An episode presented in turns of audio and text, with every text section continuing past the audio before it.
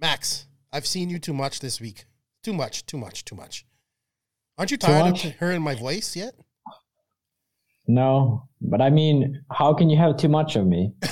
See what I mean? Living up to his name of the arrogant one. You know what, Max? We have a we have a, we have questions. We have a race recap to talk about. So I think it's time we just drop that intro.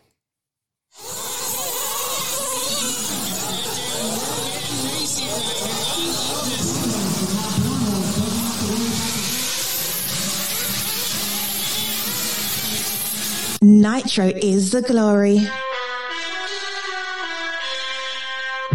Welcome to the No Name RC podcast with your host tonight, Keenan White, aka Lefty the Great, and if you are unlucky, the Finnish Village Idiot, JQ. This is the RC podcast with no name, but plenty of content. So sit back, relax, and get ready for some serious bench racing.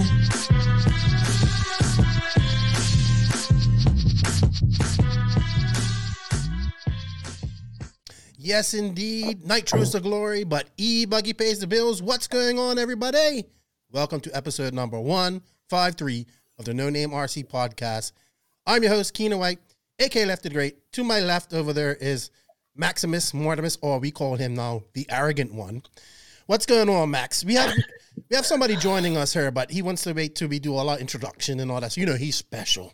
So, you know, we gotta wait and give him a special introduction and all that type of stuff. He's blessing us with his presence. So, Max, wow, uh, we I want to go that far. Yeah, we yeah, but he thinks that he thinks that. Um, we had a great weekend. Um, we've been busy. We did three lives this week. Um, excuse me, and wow, it it, it it, it we we were like in tune with RC this week. And uh, we're here again Monday because you know what? We had a great race. Mm-hmm. We got to talk about it. We have some questions. So before I do that, you know, I, I just want to say thank you to everybody who tuned in with us this weekend. It was fun. Uh, we had a blast. Thank you. I know the races were going on. It was your weekend, but we had about 50, 60 people per live. So thank you for that. And people are downloading and listening to it afterwards. So that's even better. Um, Thank you to mm-hmm. everybody that joined us in the live this week. It was really good. Um, I, I, greatly appreciate that, and um, thank you to everybody, um, you know, around the world that supports this podcast. We got some great messages this weekend, this today, which I'm very happy about. We got messages from people in Sweden, in America. They're very happy with what we done this weekend. So, to to me, that means a lot. And thank you, Max, because you was really the one who put that all together and had everything on schedule and you know, all that good stuff. Except for Friday. He was a little bit miffed about Friday and not being on schedule. But hey, we still yeah. pulled it off. We still pulled it off. Um, so thank you to those guys. Thank you to all the NNRC squad around the world. We love you guys, man. Thank you for all the love you show us. Thank you to the patrons of the podcast. They help keep keep these keep this electricity on and help us get new equipment and all that type of stuff and travel to races. So Thank you for that. If you wish to be a patron, there's a link in the written description of this podcast. Uh, they get early releases and stuff like that. We will be getting back to regular interviews next week, uh, rounding up the end of this year, and um, yeah, getting back to you know focusing on NNRC 2.0, and of course. We have to thank the awesome sponsors of the podcast. I have to say this: if you're a company that wishes to that believes in what we're doing and think this is a great platform to promote your business, shoot me an email. Uh, but thank you to the current sponsors that we have, and they are Mayako, which I'm sure we're going to talk about today, Beach RC, Hitec RCD, TNR Fuels, Techno RC, Lugs Racing Tire, Sun City RC Raceway, Racecraft USA, Papa Willie's Traction Tonic, Donovan RC, JQ Scale Motorsports, Invisible Speed, So Dialed App, and of course, House of RC. Oh, and RCGP. I'm sorry, I forgot about that. So thank you to all those sponsors. Remember, guys, links and coupon codes, affiliate links are all in the written description of this podcast. Uh, any love you can show the sponsors, sponsors shows the podcast some love. So thank you to those sponsors, and thank you to the people that support us by supporting those sponsors. All right, Maxi, Maxi, Maxi. So should we bring in our guest, and uh, or should we talk about how much fun we had in the watch party on the Discord, or should we just let him because he didn't he didn't want to join us? So you know, hmm, He's too he's too yeah, we had. I mean, we had we had a lot of fun on there. Mhm. There were people uh, people in. Uh, we watched the main. Everyone was having a laugh. Uh, good analysis going on. Everything. So definitely being doing that uh, for every big race next year. Probably that was a lot of fun. Mhm. That was a lot of fun for sure. Yes, it was. So uh, if you haven't joined our Discord, uh, the link is in the Mhm. description. And look, the point of the Discord, everybody, is to make conversation. So don't be nervous about going in there and talking. I'm about to ban JQ from there, so we'll be all right. And well, you know, you know how it goes. Um, but yeah, we want people to talk. It's all about uh, building that community of people who who really like RC, like we do, Mhm. and um, people from all over the world, so we can share different experiences, help knowledge, Yeah. meet new people. That's what I like about it. Yeah, for sure. And the thing is, like, there's a lot of people who drive RC, but they don't really have people locally who race with them or anything. So, like, this is a great sort of place for people around the world just chat about it, how they're wrenching, they're traveling to a race or whatever, or they just want to talk about RC. Like, you you like some old RC videos, then you can post on it somewhere, and people talk about it and watch it. And I've been definitely having some great conversation with people that I've never probably even talked to before, and uh, it's really great.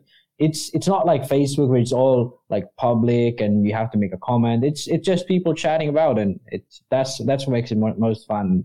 We're closing in on 250, I think, Yeah, pretty we're- soon. We're at 228. We got a lot of members over the weekend, and the goal is 300 to 500 by the end of the year. I don't think 500 is possible, but yeah, the more people that get into that, Yeah. and I just want it to be, you know what I want it to be like? The old S grid, you know, like people coming in there having fun. Hopefully, we got some pro drivers in there that may want to give some advice once in a while. we have JQ, Mhm. that's close Yeah. enough. He was in, the, he was a big part of the old S grid. So yeah, you know all that stuff. Um, I don't know, man. I think you know what? I think we're gonna just bring this guy in because he's he looks like he wants to talk, and I have some bones to pick with him right now. So, yeah, here we go. it, it was nobody special, people. It's just Joseph, just Peter. I am special. Uh, we know that. We know that you're special. In your brain, you're special. You know, in your world, you are special. What's Other up? people also say I'm special. Yes, and not in a good way. Your mom? Yeah, your mom definitely thinks you're special. But uh, what's up, Josie? How are you? Uh, you've been probably busy editing all weekend. You've been super quiet, or maybe you've been quiet for other reasons, which I'm about to ask you about. So, um, I is now know. the time? Is now the time when now he is the time because he didn't he, camera? he didn't join us on Friday when we talked about this. Surprisingly, he did not want to join us this weekend. You know what I, I was mean? busy. Mm-hmm, mm-hmm. I'm sure you was busy. I'm sure you was. So Really. yeah, uh huh, mm-hmm, mm-hmm. Getting contracts ready. I've maybe? been going to bed at 6 a.m. Wow, it takes that long I've to been get going a to bed at 6 a.m. to get a Mayako contract up and going. No, those are already done. Ooh, ooh, ooh, ooh. Um, Joseph, I haven't seen you. You've been very aloof since this was made. This announcement. Look me in the eyes, Joseph. So look into the camera. Okay. Look into the camera. So, uh, David Ronnefalk and Adrian Bertin left HP. We both have said Okay. many times over, you and I, that those are two guys that you would hire if we could, or if you could, sorry. I see, I see it. I see it in your eyes already. I see it in your eyes already. I see it. I see it. I see it in your eyes already. so you just know that I have a spare hundred thousand euros or whatever. I, I, It's just no problem. I don't know how you do it, but you do it. You know what I mean? So. So is right. this your official take now? You literally have tears in your eyes already. Yeah, because- I think you really believe this. because you got you, I, I I I have hope. You know what I mean? I really do, and I have hope that you have created some one of the biggest surprises and done one of the biggest things in RC you could ever think of, and pull off something as great as it would be for the Viking and Adrian Bertin to join Mayako. Okay. So that's your Well, do you expect I'm gonna tell you something here? I just putting pieces together, you know, your aloofness. Not, you know, usually if somebody leaves, you'll be all talking to me about it. And where do you think it's going? Oh, I heard this and I heard that. You have said nothing to me in the last three days. So, you know what? I still have hope. I still have hope. You know, hope and prayer. I'm realistic. Okay. I'm realistic. I am. No, But- but that's that's fine. Something is up is for sure. Even Something even more is up for even, even sure. more fun now. You see what I mean, Max? Okay, I can't I can't tell a lie. I can't tell a lie. So we signed Adrian to JQ Racing. So I left JQ Racing and now he's gonna take it over and he's gonna make it great again. So I left to Mayako and they went to JQ. Yeah, I don't believe that. Um, I don't believe that part. you know, I just that just does that now sounds unrealistic. You know what I mean? Well, that's isn't that equally unrealistic as if they join Mayako? No, No. okay. no, No, not at all. He's trying to he's trying to deflect, you know. I He's know trying who- to I- change I know JQ. He's trying to deflect. He's trying to. He's been deflecting all week. But anyway, um, Joseph, even if you did sign him, I know you wouldn't say it her anyway. So, but I'm looking at your eyes, dude. That tells me everything I need to know. That I still have hope. that there's still hope. Okay. JQ's eyes give Keenan hope. All right, all right. So, I mean, we we did touch on this on Friday, but I just wanted to get, I, I wanted to get your thoughts on this. Um, this is big, big freaking news, dude. This is like when LeBron left Cleveland and went to Miami. This is like when Drake and TLR parted ways. Yeah, I mean, honestly, Ronnefalk was the guy that we wanted to sign for Mayako. So there was a very short list of drivers. So it was, well, yeah, very short. Let's just leave it at that. and, uh, but we were sort of trying to sign him for 2023. And like it was a legit plan to do so. So now that he switched already now, it didn't really uh, match what we thought was going on. And also, I knew he had a contract that wasn't over yet. Yeah, yeah, he, he left You know? mid contract. Yeah. I don't believe you, but anyway. So, no, it, it really is true. no, no, I know about Our the goal was to I know that. legitimately sign Ronnefalk. That was the goal. That was know. my you said goal. that to me many times. So, Yeah. but I still But don't. I still don't. it was for 2023. Yeah, well, you know, we just got bumped up a year. There we go. Uh, so, um, both of you are being so aloof you know right that now. the car doesn't exist like the car doesn't actually exist yet you know to, so to sign a driver he can't test the car he's never driven the car he's just going to sign like switch a from a good deal to sign to a brand that doesn't exist yet He's never driven the car. Okay, I don't believe that. I don't. he believe has that. never driven the car. I don't believe that, Joseph. Okay. Until he makes his okay, okay, announcement, but I am still hopeful. But let's exclude Mayako now. What Yes. are there like? If I'm David Ronnefalk, what are my options now? Like realistically, it's X-ray or Infinity, almost. yeah except there's one thing though if he goes to x-ray then ty is there already right yeah, I so know. they would So basically X-ray- have to admit yeah but they they already had issues in the past yeah, like Tessman and Ronnefalk aren't gonna go well together. So it's it's pretty it pretty much is Infinity or then some brands like Horizon, I TLR think. AE pull a cat out of the bag. But for for Ronnefalk's sake, Horizon- if he if he would go to TLR, I think that would be a, a bit of a dumb move at the point. Yeah, but they have the money.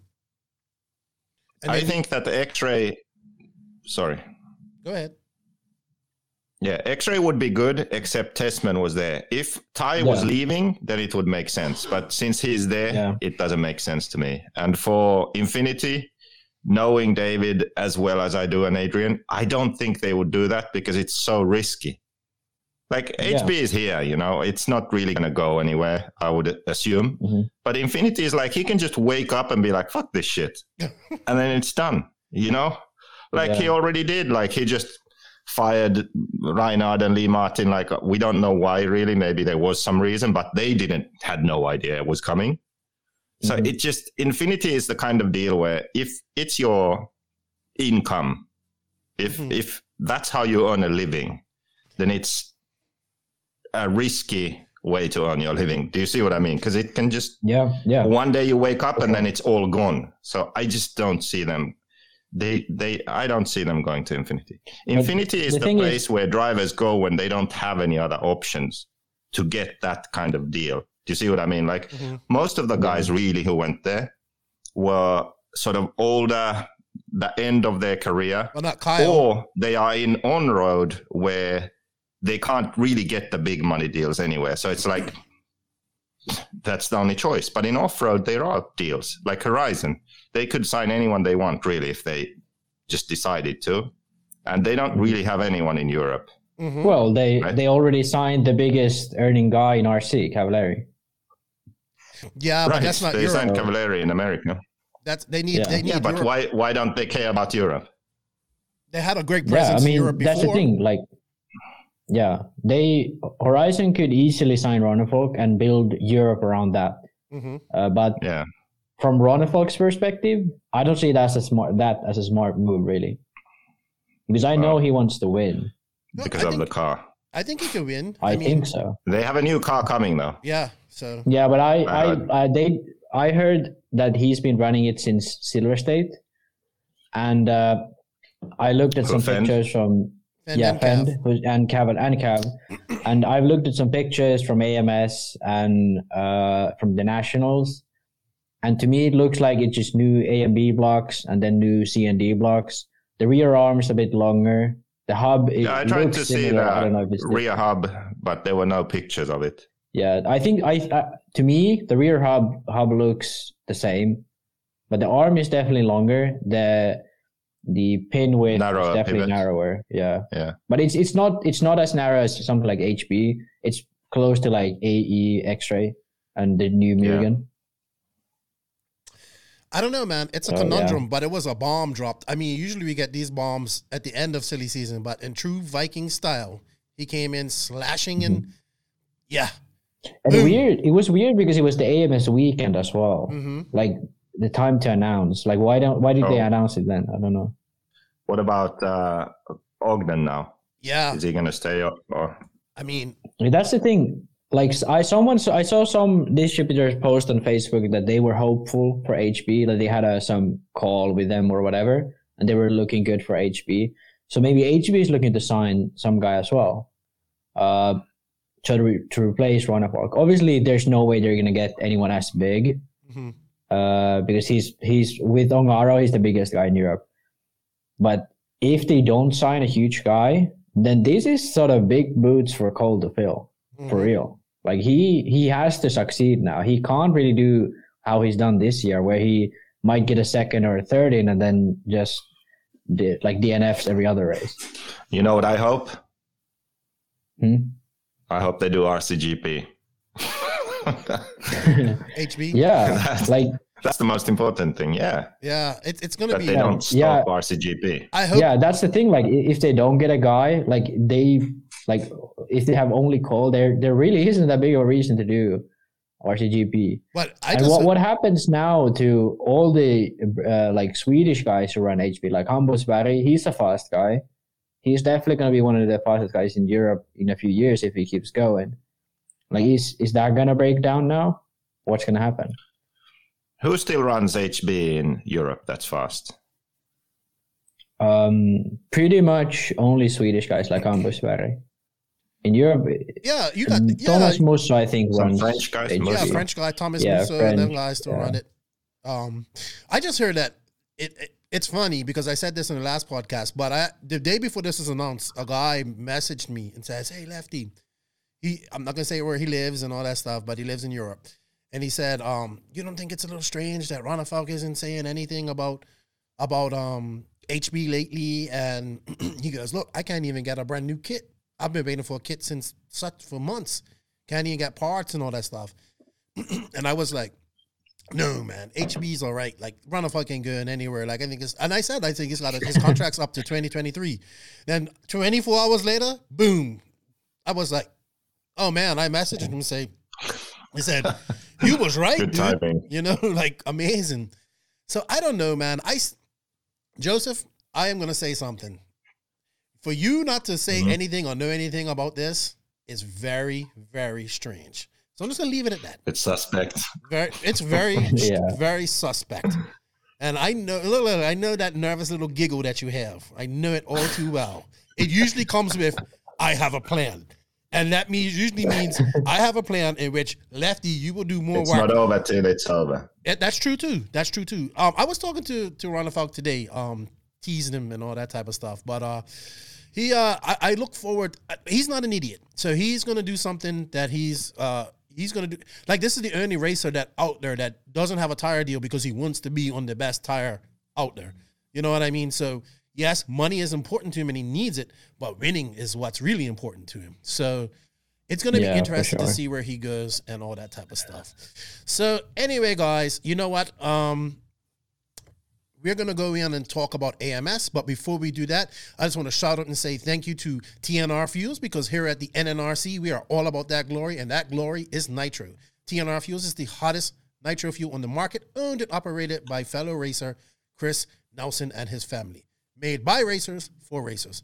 TNR Fuels currently available throughout the USA. For more information to support the company or purchase some fuel, visit www.tnrfuels or contact Chris Nelson directly on Facebook or House of RC, and he will get back to you. Thank you to TNR Fuels for all that support. Uh, they had a pretty good showing with uh, Cavallari this week at AMS, and um, yeah, I think we should just uh, probably go ahead and Hey, by the way, does Greg Degani have his birthday today? Yes. Oh, oh, yes. Happy birthday to Greg Degani. Happy birthday. Is he How finally old is he, 40? Oh, uh, Greg's older than me. Is he? Yeah. May- maybe. is he? No, I think Greg and I are the same age, really. Oh, he's like a year older than me. He's probably like 44. I'm 43. So, but He can't be 44 because he was running 40 plus for the first time when I was I was there. So that That's when he was 39, I think. Okay. Yeah. So then, we're the same age. Excuse me.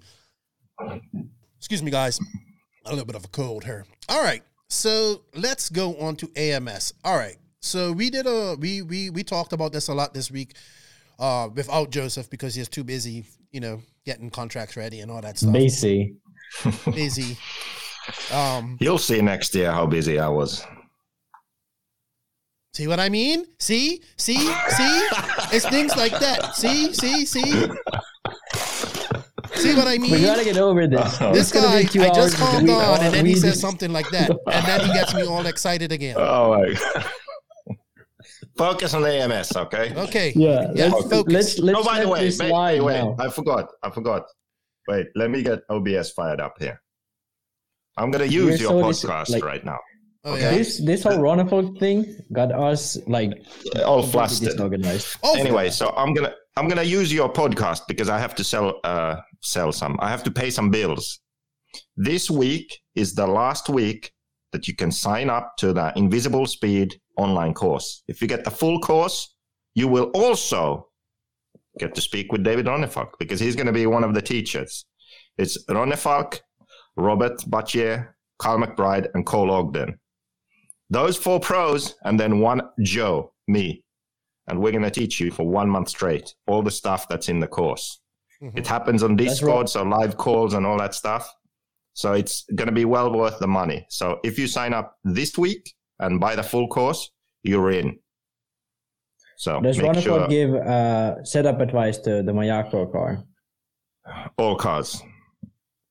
Try good one, But he hasn't. Good one. He hasn't. Good he one. hasn't driven the Mayako car, so Good he doesn't one, really Max. know. You, um, you almost got him. You almost got him. I saw it. I saw He the had a thing. He had a thing. He did. He but did. hey, um, this is the intro for a YouTube video. So I'm gonna give out a free sample of the course now. What? Uh, which video should I show? I was thinking I would show the piston video. You're gonna show a course now, video now. Yeah, this is pretend this is my YouTube channel, not your podcast. I'm hijacking this for a few minutes. Okay. I'm using this as my intro. I haven't seen I haven't seen the piston video, so let's. Sure. So the ahead. piston video is good. Trust me. We, it, we go science mode, deep science mode in it. Is this gonna be long? Okay. No, so we're done now. So now everyone, uh, you're gonna see the piston video from the course, and after that, go on invisiblespeed.net and uh, buy the course so I can pay Lefty his his extremely high salary. or maybe you're saving that for Ronnefalk. yeah, actually, that's Yeah, a good let- one. Invisible Speed Science Runnifalk. He can run any chassis and just provide feedback for the course. You didn't think about that, did you? Uh, he did. He did. Before you joined, he said that. no, I Think just outside of the box, Keenan. yeah. Well, Okay, anyway, you here we know, I. I, when when something clicked, when somebody said something, I was like, "Ooh, that's possible." So It's possible. Okay, now Pistons. Okay, that's done. Now we can get back to the podcast. What were, what were we talking about? Uh, I, am kind of confused. I thought you was gonna play the piston video here on the podcast. No, this I literally used your podcast to do my intro, and then I'll edit the video and post it tonight. Okay, You see what I mean? okay, there we go. I use this as the intro to the piston video, which I then. All right, I got that clear. I got that clear. I got that clear. I got that clear. You know what? okay, you know what? okay. let's uh let's uh hear from Techno RC. Uh Tyler Jones had a really good week this week at uh at um AM AMS and Oh this yeah, picks. Yeah. this AMS. I wrote them down. Yeah, how Uh, did this- our picks do? I think JQ won. Who did you pick for? Uh, we'll talk about it after this. yeah this the AMS recap is brought to you by Techno RC. Techno RC. Techno RC. Techno RC is a premium manufacturer specializing in 8th and 10th scale high performance off road RC buggies and trucks. Visit www.technorc.com for a complete catalog of their products. Techno RC. Excellence in engineering. Hashtag Techno Takeover.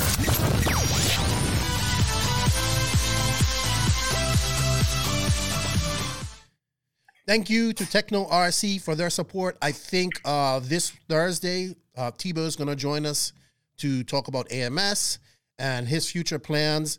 Uh, he had a hard fought uh, AMS as well, um, but the top driver coming out of the top techno driver coming out of AMS was the dark horse, dark horse Tyler Jones. Really great result for him coming out of um, out of AMS and going into 2022.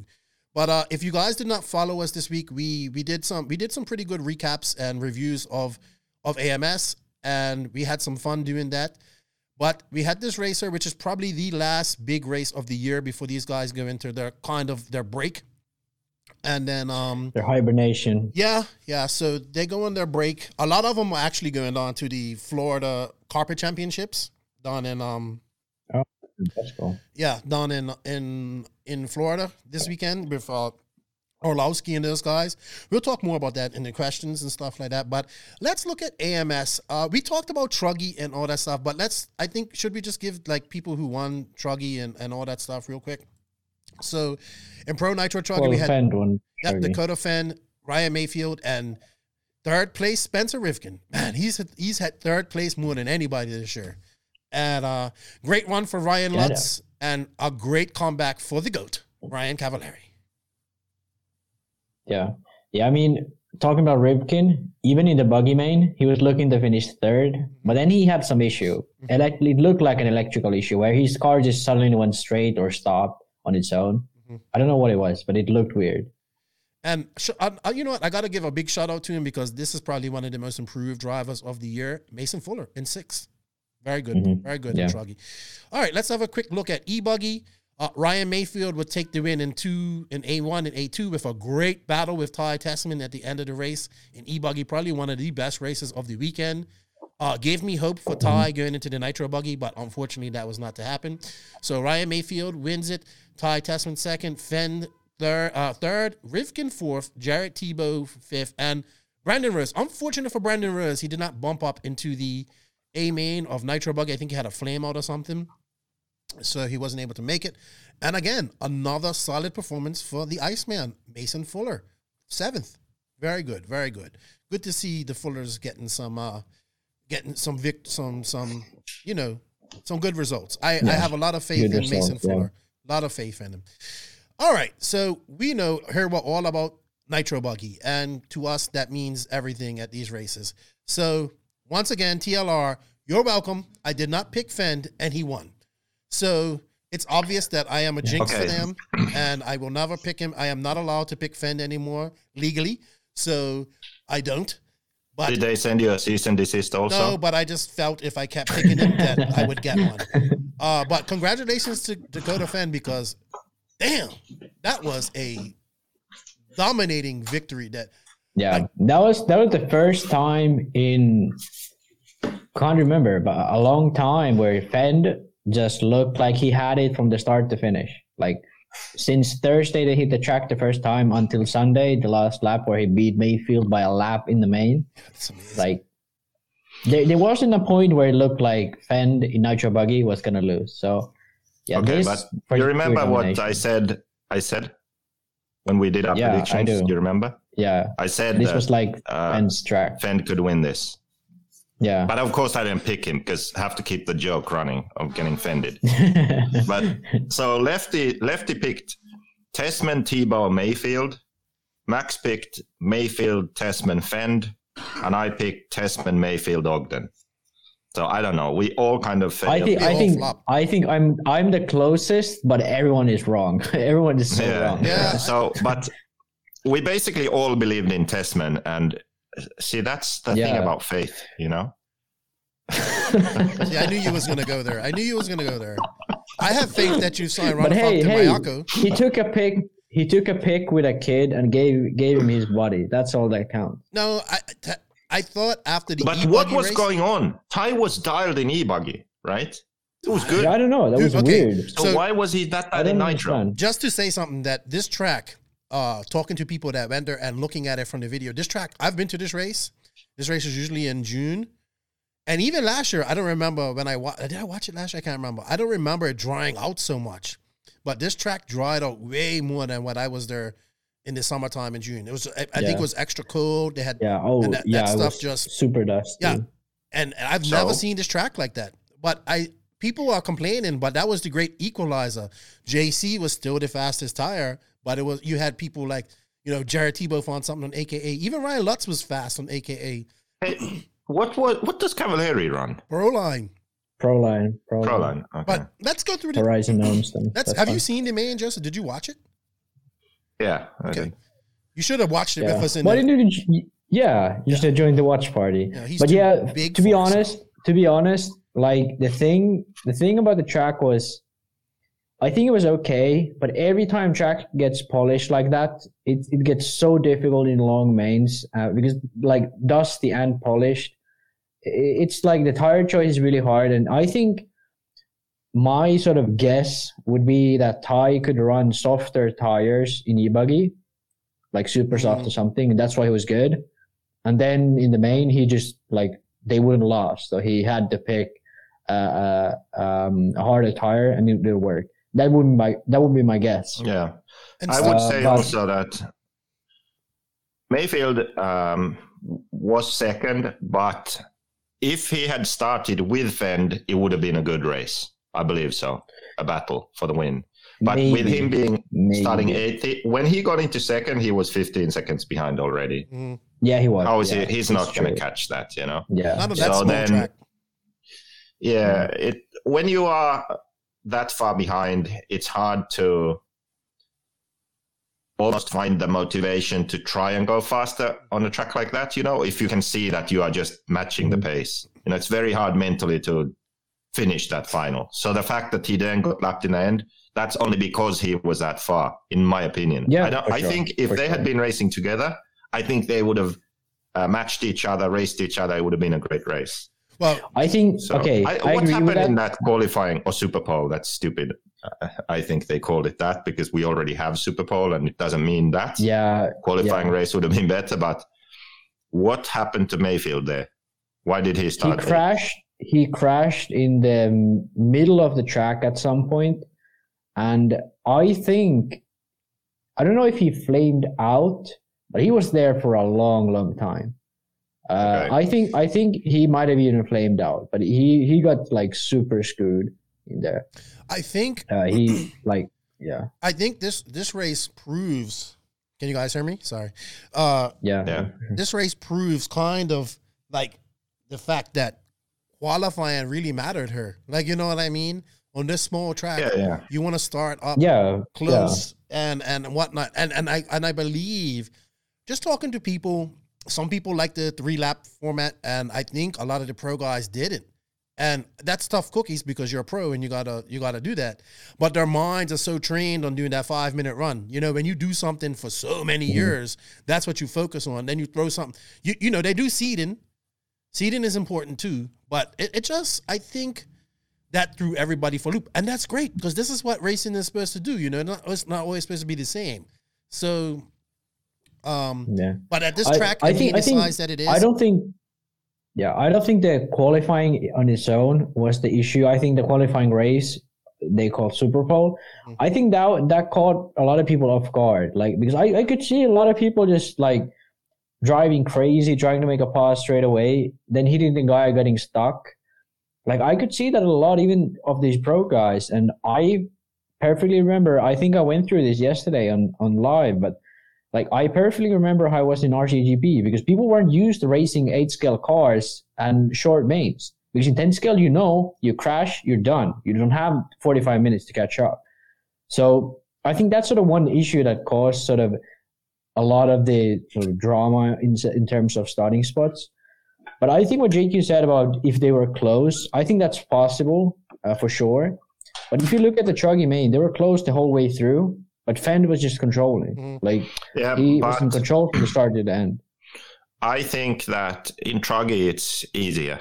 So for sure. I Yeah, still and think that in buggy- well. when Phend would have to race someone in buggy, it would be harder for him than just Mm-hmm. Yeah. having a good leader. Because even now in the race, he just flew off the track a few times yeah, randomly, kind of, and he was just driving alone. So if he in that situation has to race someone, it will Mhm. be be harder. You know you what know. I yeah, think. for sure. you for know sure. what I think. This- um, somebody said Wait, it in the so- what? Oh, sorry. Go ahead. Yeah, just that I think that um, this tr- the reason I said that Phend would be good here was that the layout looked like it w- it had a lot of low speed corners, so the corners were quite tight, and the sections that you had to drive, you had to do quite low speed and then do jumps very precisely. So you need a lot of steering, a lot of rotation, and the speeds you are doing corners is low. And then Mhm. the time you make up and precision is really over jumps. So I figured, yeah, okay, so he'll do good on this track. Well, I still think that if uh, the layout is different, even on this surface, which also help because the surface is kind of loose, so the car doesn't Yeah, want to catch yeah. stuff. mm, So you have low speed and a surface that isn't very edgy.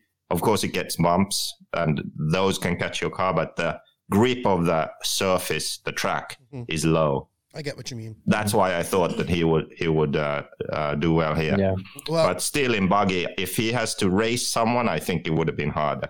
And now he was Yeah. lucky because he got a lead early, and then he just drove his own race. You know. Well, another thing that I think contributed to his success, and you know, it was that's what was great about doing the watch party is that everybody had good points. And my buddy mm-hmm. RC Jers brought up a really good point, and he goes, "This track looked very ten scale isk." You know what I mean?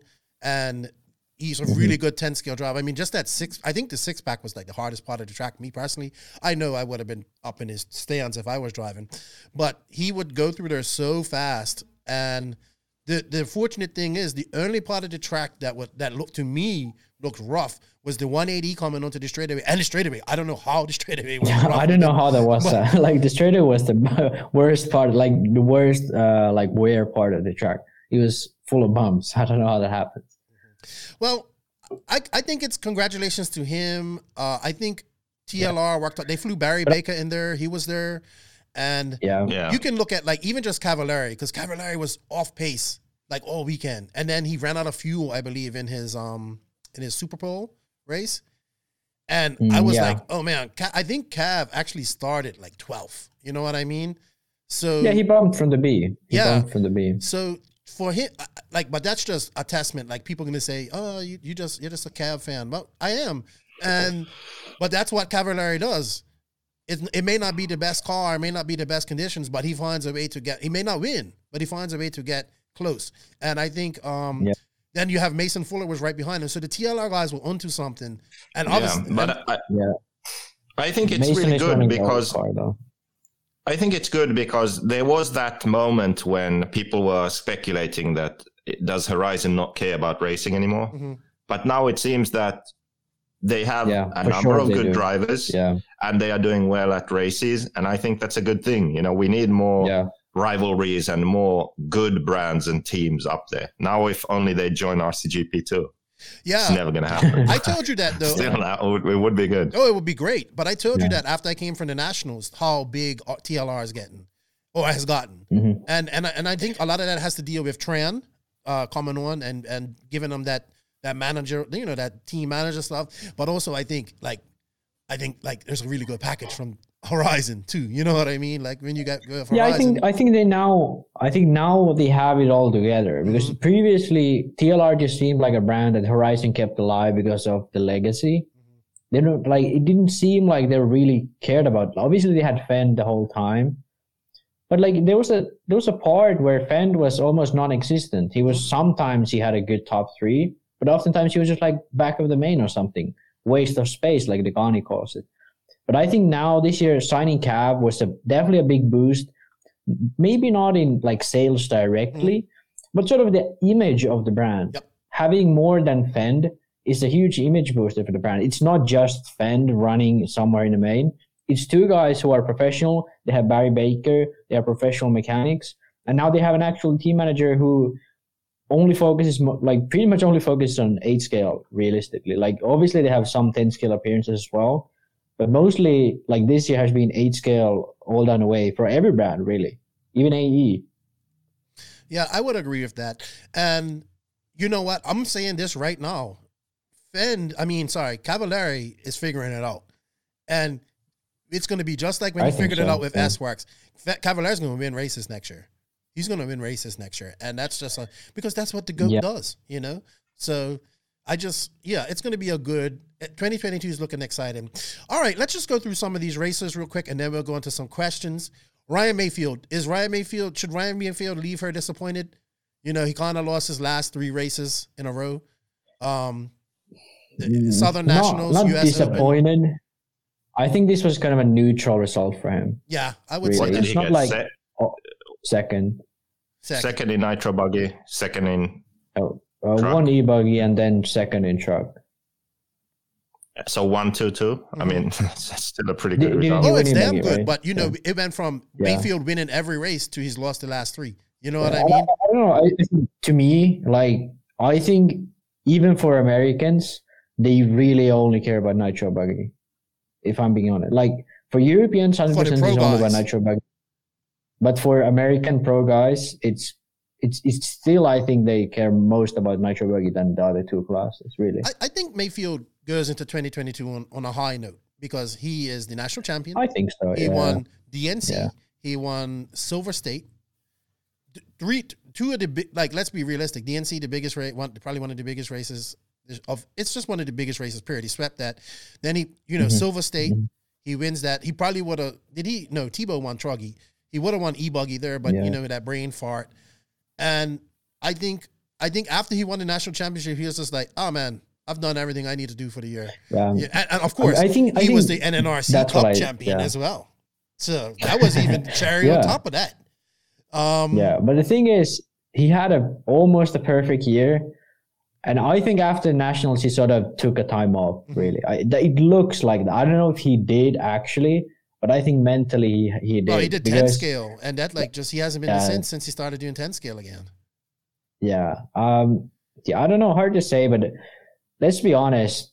When DNC comes, uh, he's gonna be up there battling battling with David, for sure. Well, there's no question. I'll- it's gonna be him and Dave Ronnefalk battling for DNC win. Well, if if the amount of Europeans come to DNC as I think they're going to come, and nothing and COVID doesn't prevent that, there's going to be a lot of lot of long lips at DNC, and I think you're going to see a lot of people. long lips. Well, I mean, yes, there will be some European guys that will be making the final either, but there's Europe. The Europeans are like ready. I think they're like you know like Mhm. caged dogs ready to be released upon the racing scene right now. They've been sitting there watching for two years. Everybody, you know, all the racing in America, and probably just saying, "I can't wait to get out there, chomping at the bit. I can't wait."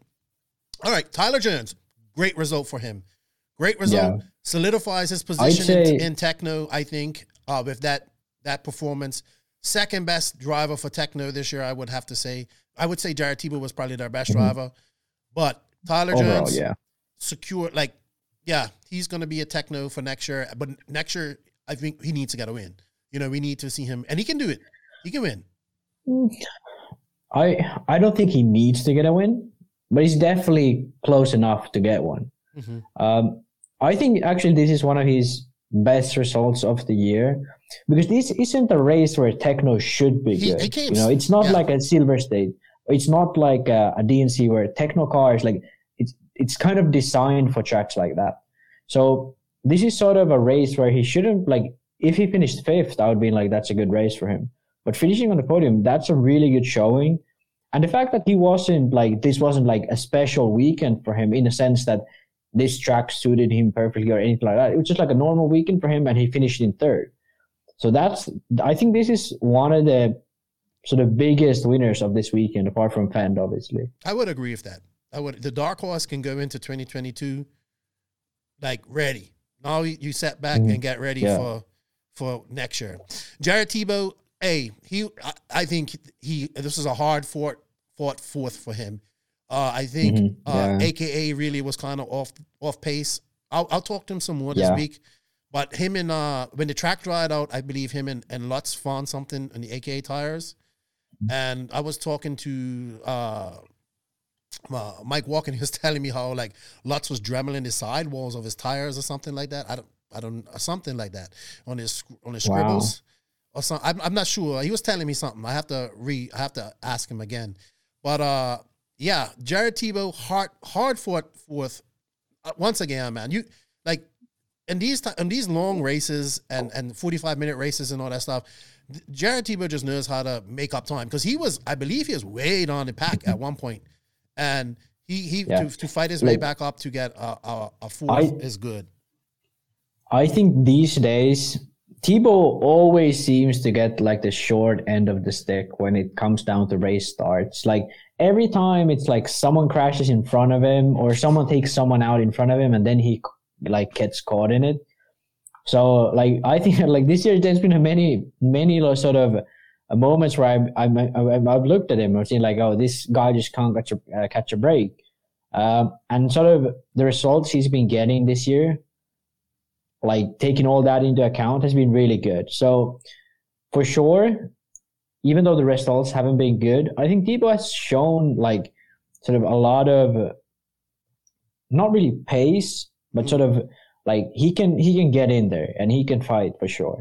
Okay. Um, he just needs to sort of get everything to fit together and have sort of that perfect race, and he could definitely definitely shoot for a win next year at some point. We thought it would happen at Silver State, but it didn't. But Mhm. yeah, Yeah, Tebo is hungry as ever, man. I, I talked to him before he went to this race, and I was like, dude, you ain't burnt out? He's like, I am excited. I'm ready for AMS. So it's good. It's good stuff. I, I like to see that that burning. I like I'm, I'm I like Tebo. He gets it, and he's about uh, look at JQ's janky internet. Um, he gets it, and he's about promoting. You know, that, yeah. I, I like I like Tebo. I like him a lot. Um, we talked about Cav. Great comeback for the goat. I need I, I I need to get him back on the podcast, and and he's actually has the the third most downloaded podcast on on this thing, and it was crappy audio by the way. Mason Fuller, another great result for the Iceman. Mhm. Mason Fuller is the most is the fastest young racer out there in America right now, like 16, 17, eight skill. like I think, I think he's the next sort of, uh, so, sort of one like he's the next sort of those like he has a chance to be the next Cavallari or Mayfield or Phend or Tebo, sort of those who can compete for the worlds. yeah, Like I he has a so. chance to be that guy for sure. I- like I can't really name any other young up and comer in America where he ever has that that quality. Because he's still pretty young. Mhm. He still has like time to develop, and I think he can make big leaps right now where he can he de- develop in that level. I, I didn't. I thought I finished lower down in the order, but a seventh. I think uh, he in his thing he said that starting at the back of the pack really hurt him, and and and I would I would have to agree with him there, But I mean, but he was just not Ty was a lap down, yes like early.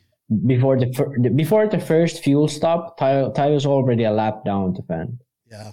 So I don't know what happened, but he was on his own and struggling at the start.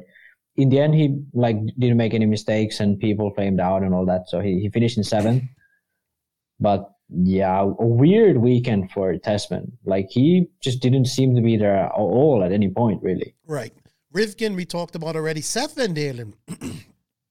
um, I don't know what to say about Seth. He, uh, I think he needed a, a really. I think. I think. Sorry, my, my throat's drying out. I think he could be happy with ninth, but he would to- want better.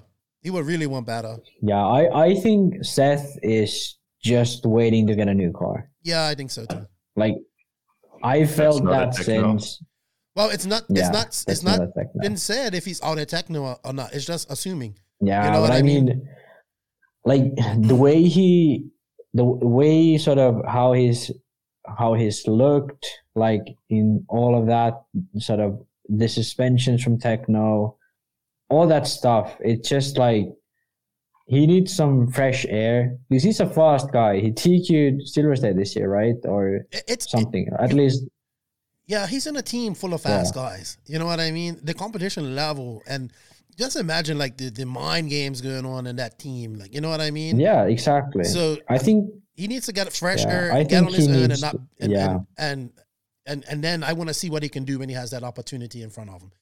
mhm. Joe Bornhorst, actually, Joe was pretty fast in qualifying and, and whatnot. I think he was third uh, on Friday. So the three lap uh, qualifying was good for him. I don't know how a Super Bowl went, but I mean, he's he's tenth. He needed a good showing this weekend. Yeah, he yeah, I, it, and he looked defeated after the main as well. And I think like yeah, I think they're right into the wall for Joe. I think good. I think he's another Yeah, one it- that's it probably looks on like- the bubble at Tekno. yeah. and he's been there for a long time as well. So look, I'm not not that I I take any pleasure in anybody losing their job. Don't get me wrong, you know what I mean. But this is this is part of part of the yeah, game. I would you know like to I see? Joe around still. I, don't- I'm not I'm not like but it it's I, just the only reason I need Joe to be around so I can make fun of him. Well, he can beat you, so that's all that matters. Average Joe. yeah, Yeah, well, you're below average, Joe. I hope can he beat you. finds. To be honest, I find. I hope that average Joe finds an average team to race for, so I can continue being average. So what about you? It would be below awesome. average, Joe. I love that hopefully, have hopefully I can. Hopefully, I can race him and beat him, so I can be above average. You will That's not my beat goal. Joe. You will not beat Joe Bornhorst now because I don't think you will make this main. So you won't beat Joe Bornhorst. You can dream about beating. Joe. There was maybe at one point Next you could have beat Joe Bornhorst. It's all about next year. That one point where It you depends on where he goes, though. you can't beat Drake or Bornhorst right now. Just give it up. We'll see. We'll see next year. You can, you can next year. Um, Spencer Okay. Hector. Can I give my two cents now about the race? yeah, go ahead. Talk. yeah. Okay. There were two guys that impressed me, really. Um, uh, what's his face? Tyler Jones, Yes. guy whose voice doesn't seem like it belongs in his body. That guy I I don't haven't know. heard I him didn't really speak ever. judge his doesn't he have like a really deep voice? Well, he's a man. I love I him mean, being quiet just- all this time and then you just become straight savage. No, I'm just Typical saying. I'm just saying. But Tyler Okay, I Jones, know, he really impressed me. You know why? I'm going to tell you why. I'm going to tell you with an example of a driver who, um, what's the opposite of impress? Not impressed. Unimpressed. who unimpressed me? No, I mean, I'm sure there's something who disappointed me, I guess. yeah, yeah. So Cole Ogden was fast and he was also my pick. And he Mhm. should have done good at this race, but he blew out. So in truck, he was in second and he could have had a great race. Lutz took him out. Did you see him jump But that instead jump? of, the back of that jump. oh yeah, that too. But that's because he blew out. Mhm. So yes, he should, yes, it sucked. He was in second and then he was in seventh or whatever. But Lutz kept on racing and did okay, right? So, so could have Ogden, but he Well, blew out. Well, Lutz And in broken, buggy- Sim. Yeah, but wasn't Lutz was pretty high up already Uh, let's see. Lutz at was some point. Like he drove back up. Like he Uh, Ogden could have still had a good race. the highest position that Ogden Lutz got could have was had a- seventh. What? No, but Ogden Six. could have Sorry, had a top to five. Who? Lutz. Who did? Og- Ogden, Lutz, yeah. In Ogden Truggy. could have had top Oh, fives in oh, both no, no, classes sorry, I'm if he talking- wanted. I'm looking No, no. Check where Lutz got in Truggy. Oh yeah, he he actually. So anyway, finished good. in yeah, yeah, so Lutz in, was fourth in Truggy. Lutz was fourth in Truggy. yeah, so so, Ogden- that's what I mean. had a Ogden was still five. ahead of Lutz at that point. Lutz took him out, then waited.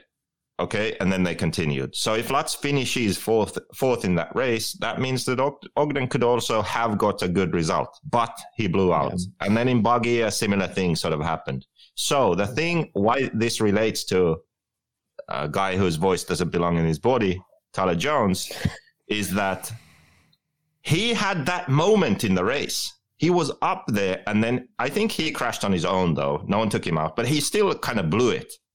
And then he was mm. back, back in the pack battling, and then he got back up there. That's pretty impressive. Yeah. In a race like that, to be at the front, to drop back, battle with the guys, catch up to the front group, group and get back in the race for the podium, that's impressive. To, to mentally keep it together, to have the skill and talent and focus to do that, that is very impressive. So that's what impressed He me. He was in second, and then Yeah, on lap for sure. seventh, he got dropped down to sixth.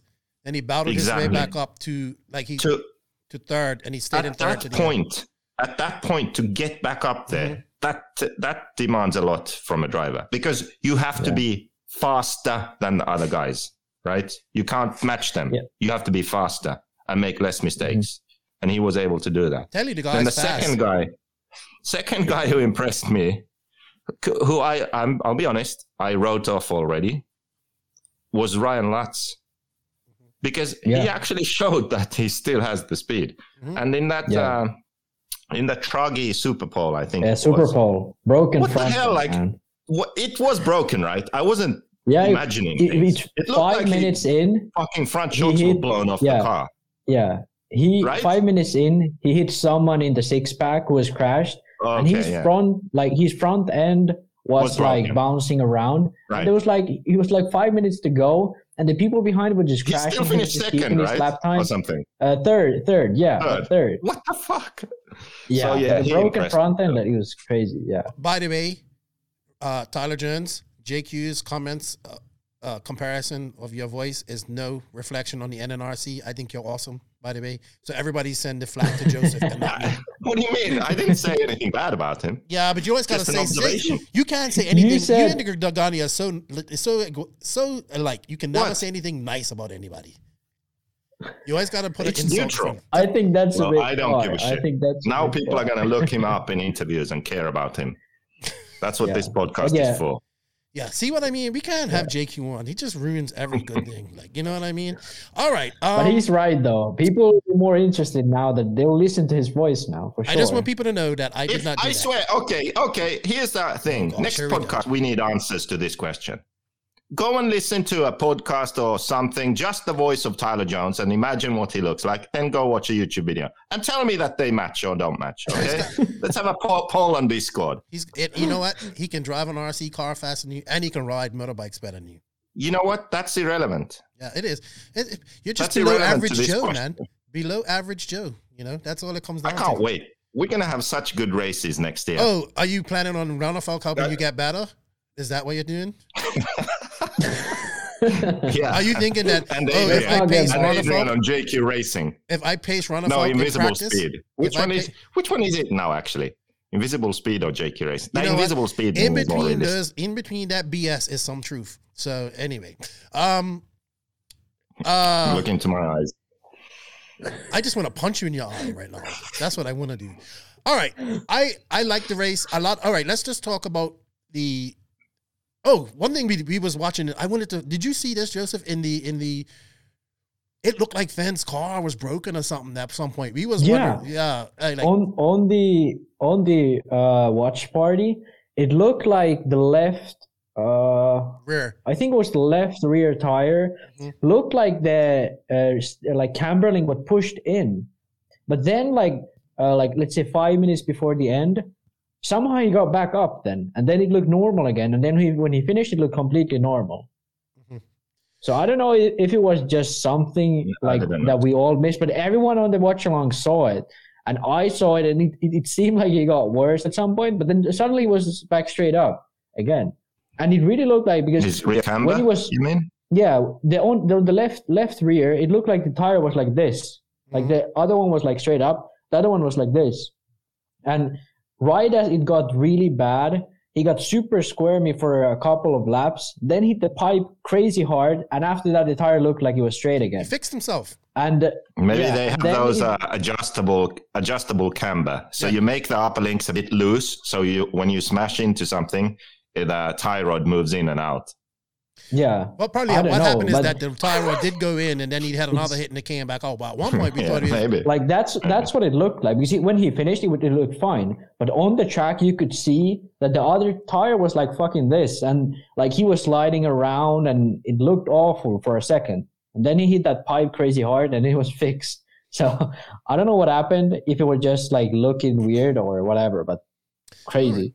Well, congratulations to the Dakota Phend. Well done to Ryan Mayfield, Tyler Jones, and everybody that participated in this race. It was exciting to me. Um, now I'm gonna let's just real quick touch on the format. Uh, coming out of it, some people like it, some people don't.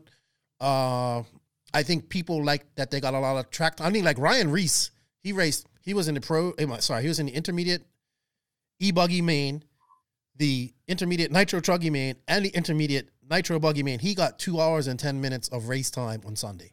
That is a lot of racing. I'm sorry, Mhm. and I think that was the goal of this race. I know some people like I know Lance does the three lap uh, seating in the RC Florida Championships, and people like it. And why they like it is because they don't feel pressure. For me, it was a little hard to to follow because uh, my brain was traditionally with five minute Yeah, qualifying. I yeah, like the the, thing- Super the Bowl is- races; they were exciting, super exciting. Mhm. Lance made them really exciting. To be honest, he, his Yeah, announcing Lance was was really good. good. Lance was good. I have to say this though. I, I give all credit to Race Time for doing something different. I get they they came on a lot of fire for doing this, raising the price to one hundred and fifty dollars, all that type of stuff. So I give them credit for this. But I have to say this, and I have to have to say this. I am very upset.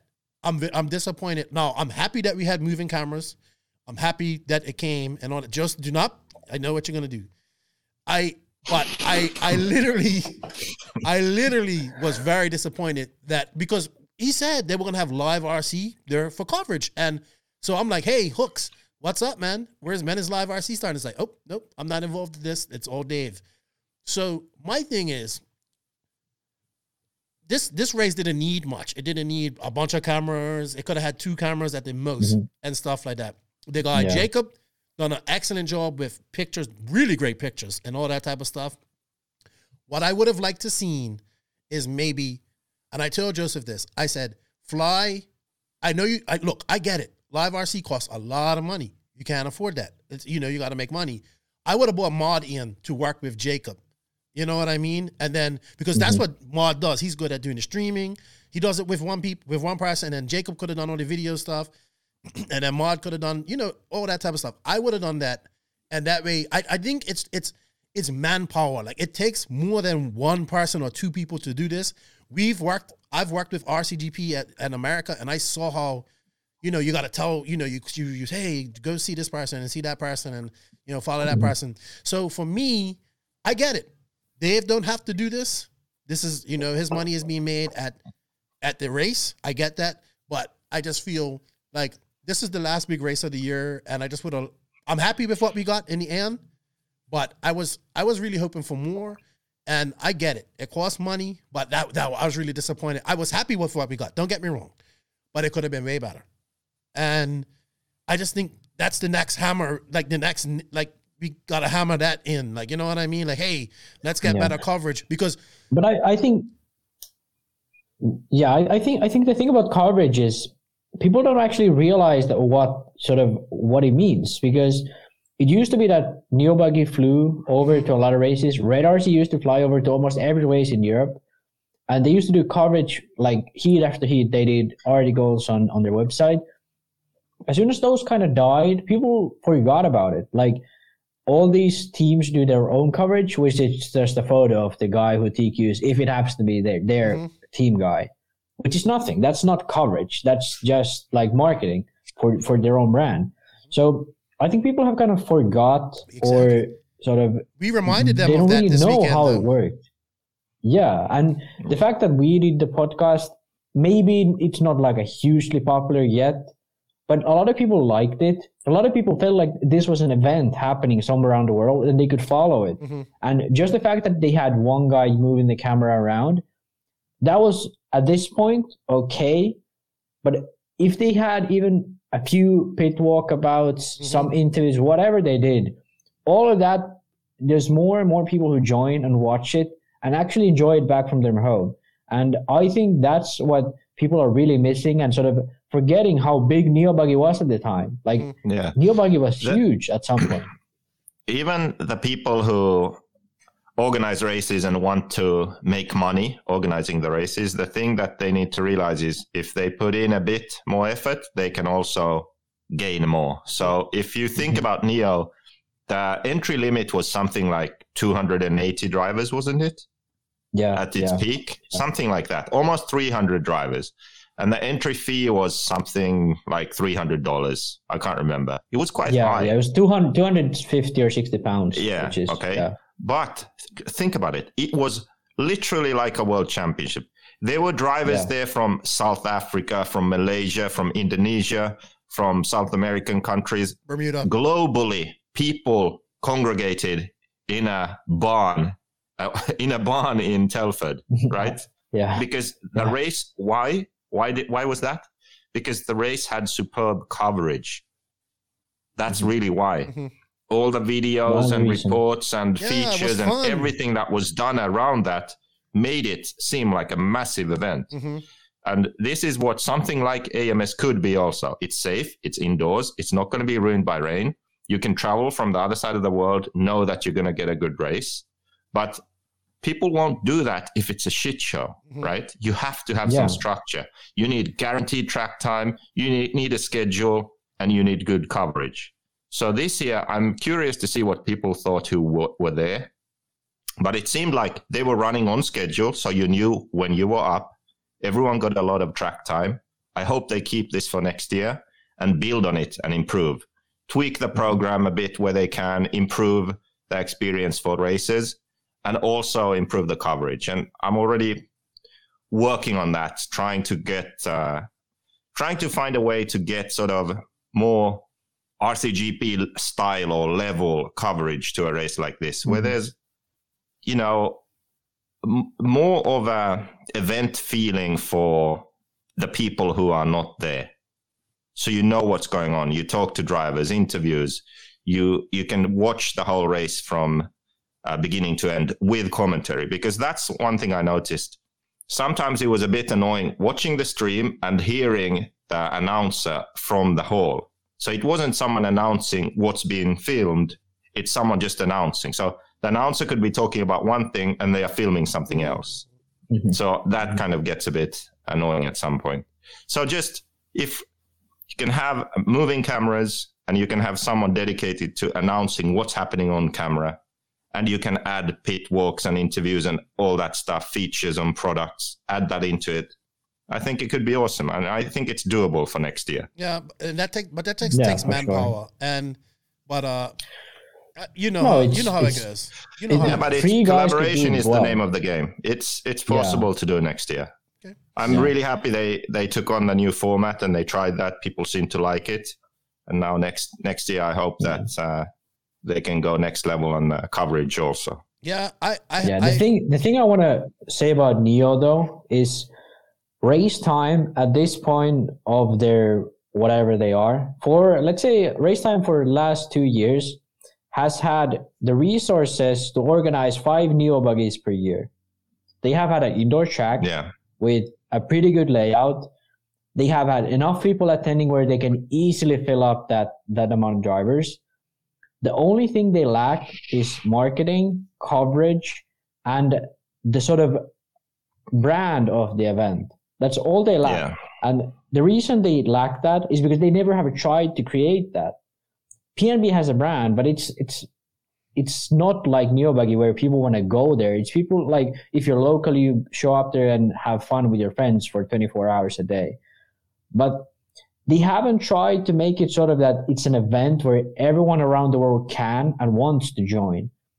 It's they like they have the resources to do it. They have every reason to do it, but they just haven't done it. Yeah. And they have five races. So why not at least make one of the events like that? So if you want to have one Yeah. event that's just insane and we race all night, 24 hour practice, that's PNB. Okay, do that. That's fine. Mhm. Then why not have one event which is the modern day neo buggy where you get all international races in and you make it, you know, more structured like this AMS could be. Because Mhm. that could be something that American racers also want to experience. Not all of them will travel somewhere to the worlds, right? Mhm. Well, why not have a race that's equivalent to the indoor world in America and have all the international drivers show up? I'm sure they would enjoy that too if all the best racers were there. Don't I you agree. think? I agree, man. and that's Yeah. completely possible to do at some race like AMS. It's in November, it's indoors. I think if that race is promoted right, it can be a massive race. Mhm. Yeah. I mean, and I know Yeah, Dave wants no the doubt. Europeans there. That's that he's told me that. I want to get the Europeans. but the there. thing, well- the thing is, he wants them there, but he doesn't want to do the work to get them there. I think Exactly. he's It's just like to do who, it how can I pay for some of some of their travel or something? That's not the same thing. You can get it. You can get them there by putting that money into the event. Yeah, exactly. But people don't want to go to an event where you haven't never seen anyone drive on it. Like everyone loves Neo Buggy everywhere around the world because they have seen the final from 2007 or 2006, whatever it was. The final with 1.6 million views or something crazy on YouTube. They have seen it. They have seen every year the final from Neo Buggy. They have seen those Neo Buggy pit walks about the sauce police. They everyone knows about that stuff. So people saw that and they wanted to be a part of it. But do if we never went to PNB, what would we know about it? They have monsters there and some goth chicks with walking around people and taking pictures. That's all we really see online, really. Yeah. Eh, you and know, even just simple stuff like you show up and it's like you have to go to Walmart and buy a table and chair and extension cord and there's like no thought gone into your Yeah. you arriving there and enjoying an event. they have Like you tables get and to stuff Neo Buggy, you have pit space, That's electricity, like everything's done, you know, for Yeah. you. Well, and you have the schedule before the race and you you have all the information clearly laid out before you even leave. You know these are the details. They they can be done. Someone just has to do them and it can become a race where everyone wants to go every year. I, I saw dnc is that way kind of Mhm. just because of luck it's like history and Mhm. luck right. It's prestige because it's a prestigious race. You know what I mean? It is. Yeah. So I just wanted to say something real quick before we, we, we because we said supposed to do this for an hour, but we spent an hour talking about this. Um, the I saw somebody say something. I think it was Tim Lime, and he says 120 people there is not good for manufacturers' business. I was like, well, maybe it's time for the manufacturers and the race promoters to look at uh, promoting RC instead of just trying to cater to the small pie of pe- races that are there. Like, you know what I mean? I Yeah. know, I know, Joseph. You say RC is not for spectators, and I get that, but I think we could get some behinds and seats at these races if we, if they put some. i wouldn't count on that Well, I'm not. I'm not saying that. That's just something we can do. You know what I mean? You, if you Yeah, put some, just not like you, the way we race today no, but you just got them Yeah. in there for Hey. one final. You got them in there and say, "Hey, we're gonna have this this No. pro nitro buggy final on this day. Come here." And and, and race time has it where they can do that. I but my point is, thing can I just finish? Can I just finish one second? Yeah. But So that goes into it's not just about the people there. It's also about promoting to the people online if you stream it. So if you have proper Exactly. coverage, right? Your your business, your company is seen like if they had like if that race was promoted right and had proper coverage and all that type of stuff, then the manufacturers can their their their their their um their ads, their banners, all that will be seen around the world instead of just by a few people who don't want to tune. That you know, hardcore is like us tune in because we love it, but people tune. I went when thirty five hundred people tuned in to watch RCGP, the last round of RCGP. It's because it was done properly. Ex- simple as that. yeah. Yeah, but The- the manufacturers thing would also is- pay more for advertising events like that. He Yeah, could get more yeah. sponsorship income for mm. AMS He could. if he did that. He has the video guy right Yeah. there. Like you know what I mean. Jacob can make all this stuff. Yeah. So, Yeah, the, just the thing I think I think like the whole thing is like locally you maybe get 100 spectators on a on an amazing day for so You get 100 spectators on the on the on the spot. Online, you could easily get 10,000 people watching an RC race online. Mm-hmm. If you did the work, you did the continuity for a few years. I don't think it's impossible to get a 10,000 people watching RC event. And what comes to sort of the initial yeah, exactly. comment that you, you brought up is like, it's bad for the manufacturers. There's only how much 120 people or whatever you said. Like, I think that's the complete opposite because if you have eight, 800 entries and you get to run on the track four times during the event, three qualifiers and a seven minute main. What you're doing then is you are milking your cow to death. Mm-hmm. You are milking the hobbyists, you're milking the guys who are buying for the manufacturers to death. So at some point, they're going to be like, I always go to this race and I get a five minute main. Screw this shit. I'm going to sell my stuff and do something else. When you give people what they actually want, which is go to this race, have fun, race with their friends, race with people on the same level as them, enjoy the sport they're in, these people are going to stay. And then you do the promoting online uh, or over live streams or whatever you do the promoting elsewhere where you get new people to join obviously yeah, for yeah. for like manufacturers it's good to have people running truggies and for short course trucks and e truggies and all that. They sell more cars yeah. But you are not growing rc you're keeping the same amount of people you're just getting more money from them. Yeah it's it's, it's yeah, no fault I would say that. rc at all. That's the issue. I I agree that when we say when we talk about spectators, we shouldn't think about spectators at the events. We we should think about the spectators online, because mm-hmm. like Max said, that's the ones we can reach. Think we should think like uh, esports, mm-hmm. except mm-hmm. esports get spectators. They too. are of, of course a lot bigger than us, but that's mm-hmm. the way of thinking. So there's an event, and people tune in from all around the world to watch online. That's our mm-hmm. spectator base, and that's that's people we can reach. Yeah. Well, I just in closing, I I beg to differ. I think we can get some spectators in there. It, it takes some some work, but the focus should be the the focus should be obviously to get this online as much as we can. Uh, yeah, uh, I'm not saying every race sure. has to be great, but at least four four of the year have to be exceptional. You know what I mean? Four or five. So mm-hmm. hopefully, uh, Joseph, you work on something that can get people, you know, uh, uh, a good price point for some of these races to do things, and we get this, we get the yeah, coverage that we, we deserve. The I'm, I'm, I'm, selfishly the destroying the hobby. Everything I do is negative, right? I'm, I'm keep working on that. Yeah, keep working on that. um, and thank you to everybody that tuned into the podcast and sent us some messages, man. It, it made what we did this week weekend a lot worth it. And even Max is like, I'm tired. And I was like, yeah, I know, because you got to be on for the whole yeah. weekend and you're not there. So you're just like, oh, I got to watch this and do that. Yeah, I know all about that. And yeah, uh, but I mean, ahead, should buddy. we should we just tell people like for next year the NNRC Cup will happen again? It'll be for we talked about this the last time JQ was on. Mm-hmm.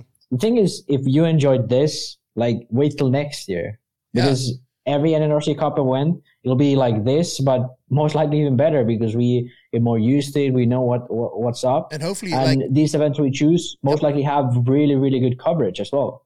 And hopefully, like events so, like DNC yeah. and and the Worlds and all that type of stuff, like we'll be there. Like, well, me, Joseph, and yeah. hopefully you, Maximus. Uh, we shall see. Well, I I entered for the World, so I'll probably be there. It's yeah, you should do it. You should do it. All right. Um, you know what? Uh, but I have to say this. Congratulations, Dave. You you and and race time and Lance. You guys ran ahead of schedule. You ran like Joseph. You was worried about them not running the schedule, and they ran ahead of schedule on you. Uh, I know it wasn't. I know a lot of people weren't perfect. It wasn't perfect for a lot of people, but when you do something the first time, it's not not always perfect. You learn, and you take your you figure out what worked and what didn't, and then apply it to the next race.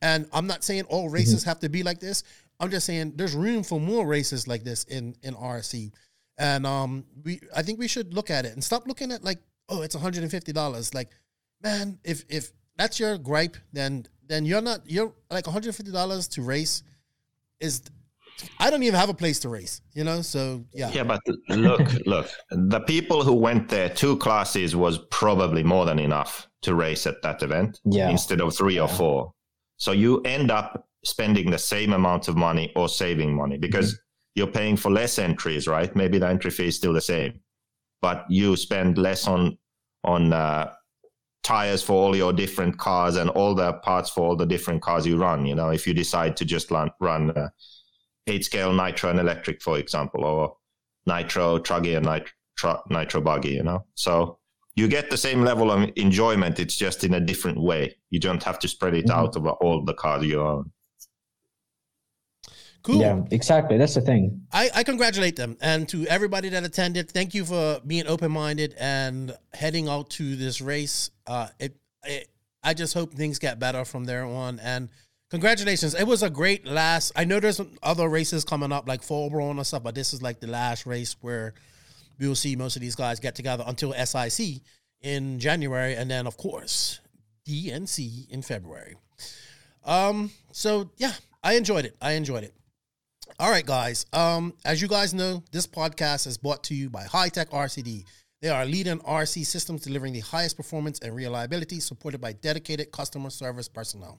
The HSB 938 1TH servos have efficient brushless motors, titanium gears, low consumption, constant output, and a metal case. They also regenerate power back into your battery on braking, just like e-cars do electric cars.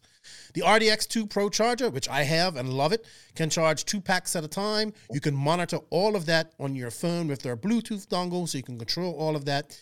And it's just probably one of the best chargers that I've used. It's got a USB port for engine heating and um, charging up your phone and whatnot. So check it out. Trust in Hitec, your servo and charger headquarters. You can visit them at hitechrcd.com, where to buy to find your nearest retailer. All right, so we do have some questions. I know we said this was only going to be an hour, and we're already at an hour and 22 minutes. So let's go through some of these questions and um, answer. We do have a few, but uh, you know, this is the only time we're going to be taking questions this week. So uh, with that said, let's go on to the Beach RC Bench Racing Q and A. BeachRC.com, the racer's one stop online hobby shop. Choose from all the popular brands and variety in stock with super fast shipping and great customer service. BeachRC.com still has the local hobby shop feel with all the benefits of the internet. BeachRC.com is the exclusive distributor for Ultimate Racing, JQ Racing, Pro Circuit Racing Tires, Nitrolux Fuels, and Assault RC Performance products. So fill up your cart and check out at beachrc.com today.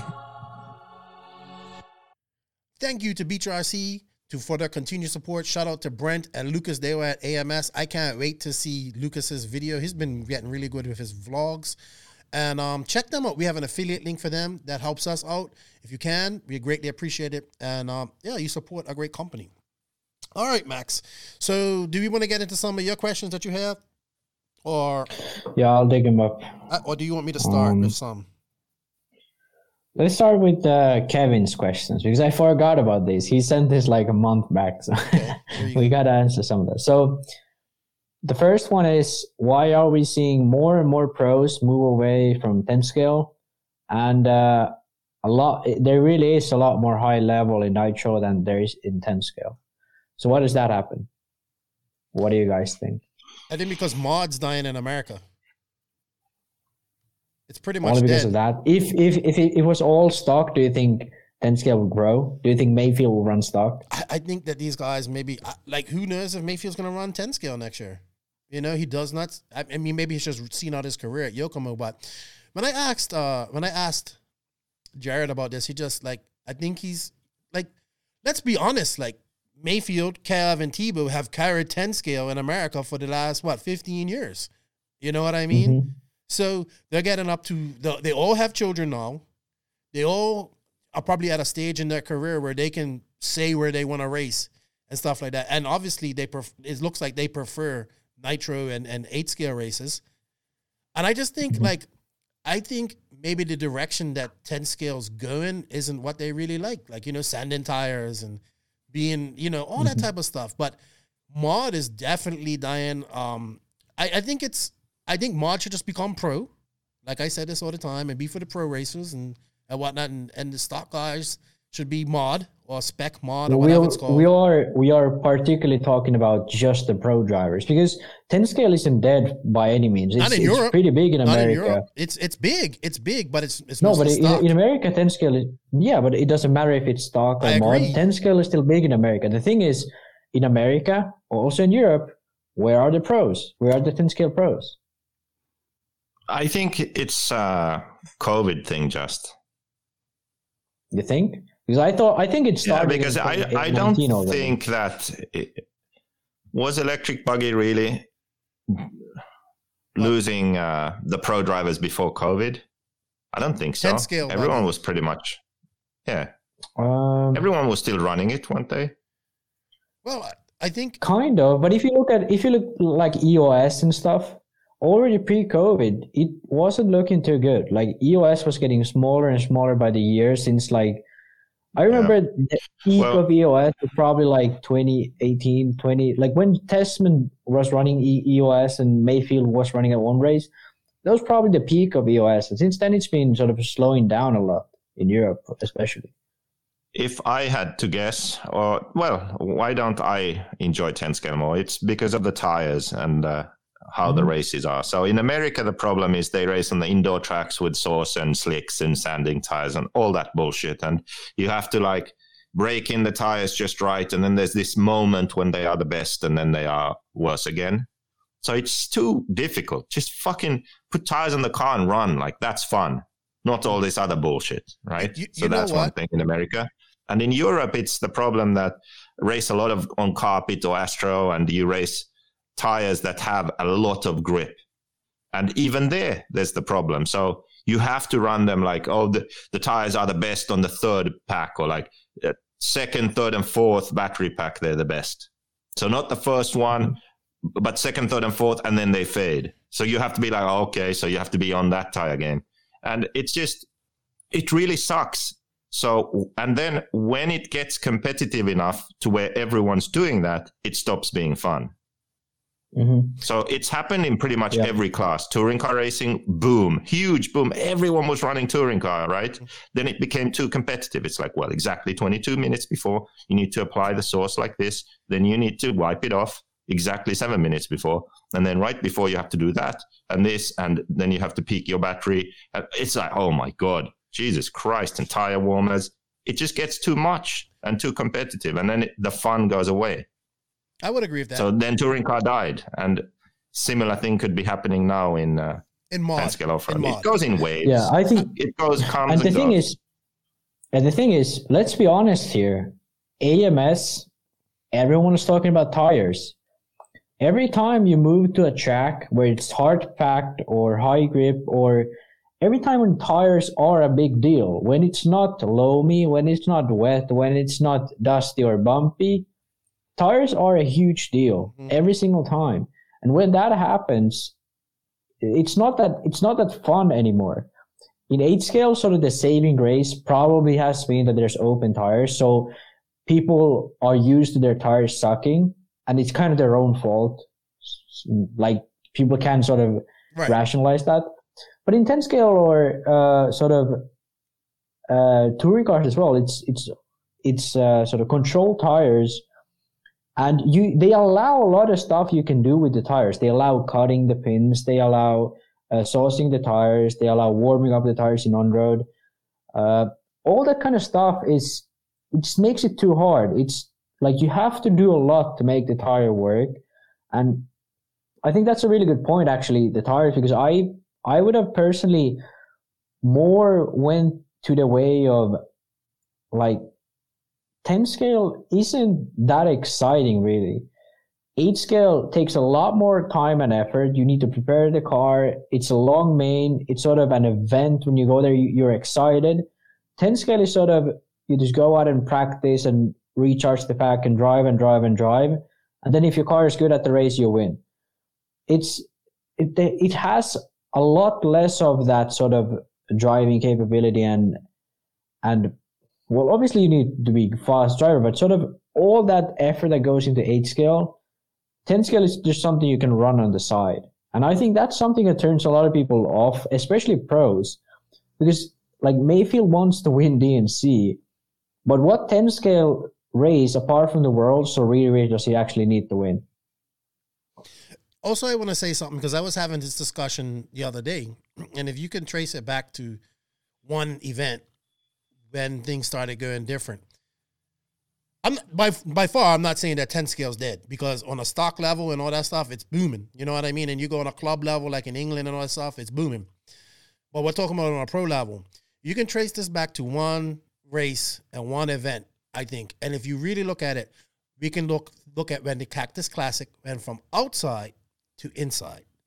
There's no more out no more big outdoor uh 10 scale races all the cars went from rear motor and all that type of stuff to you know basically being like touring cars with bigger shocks. You know what I mean?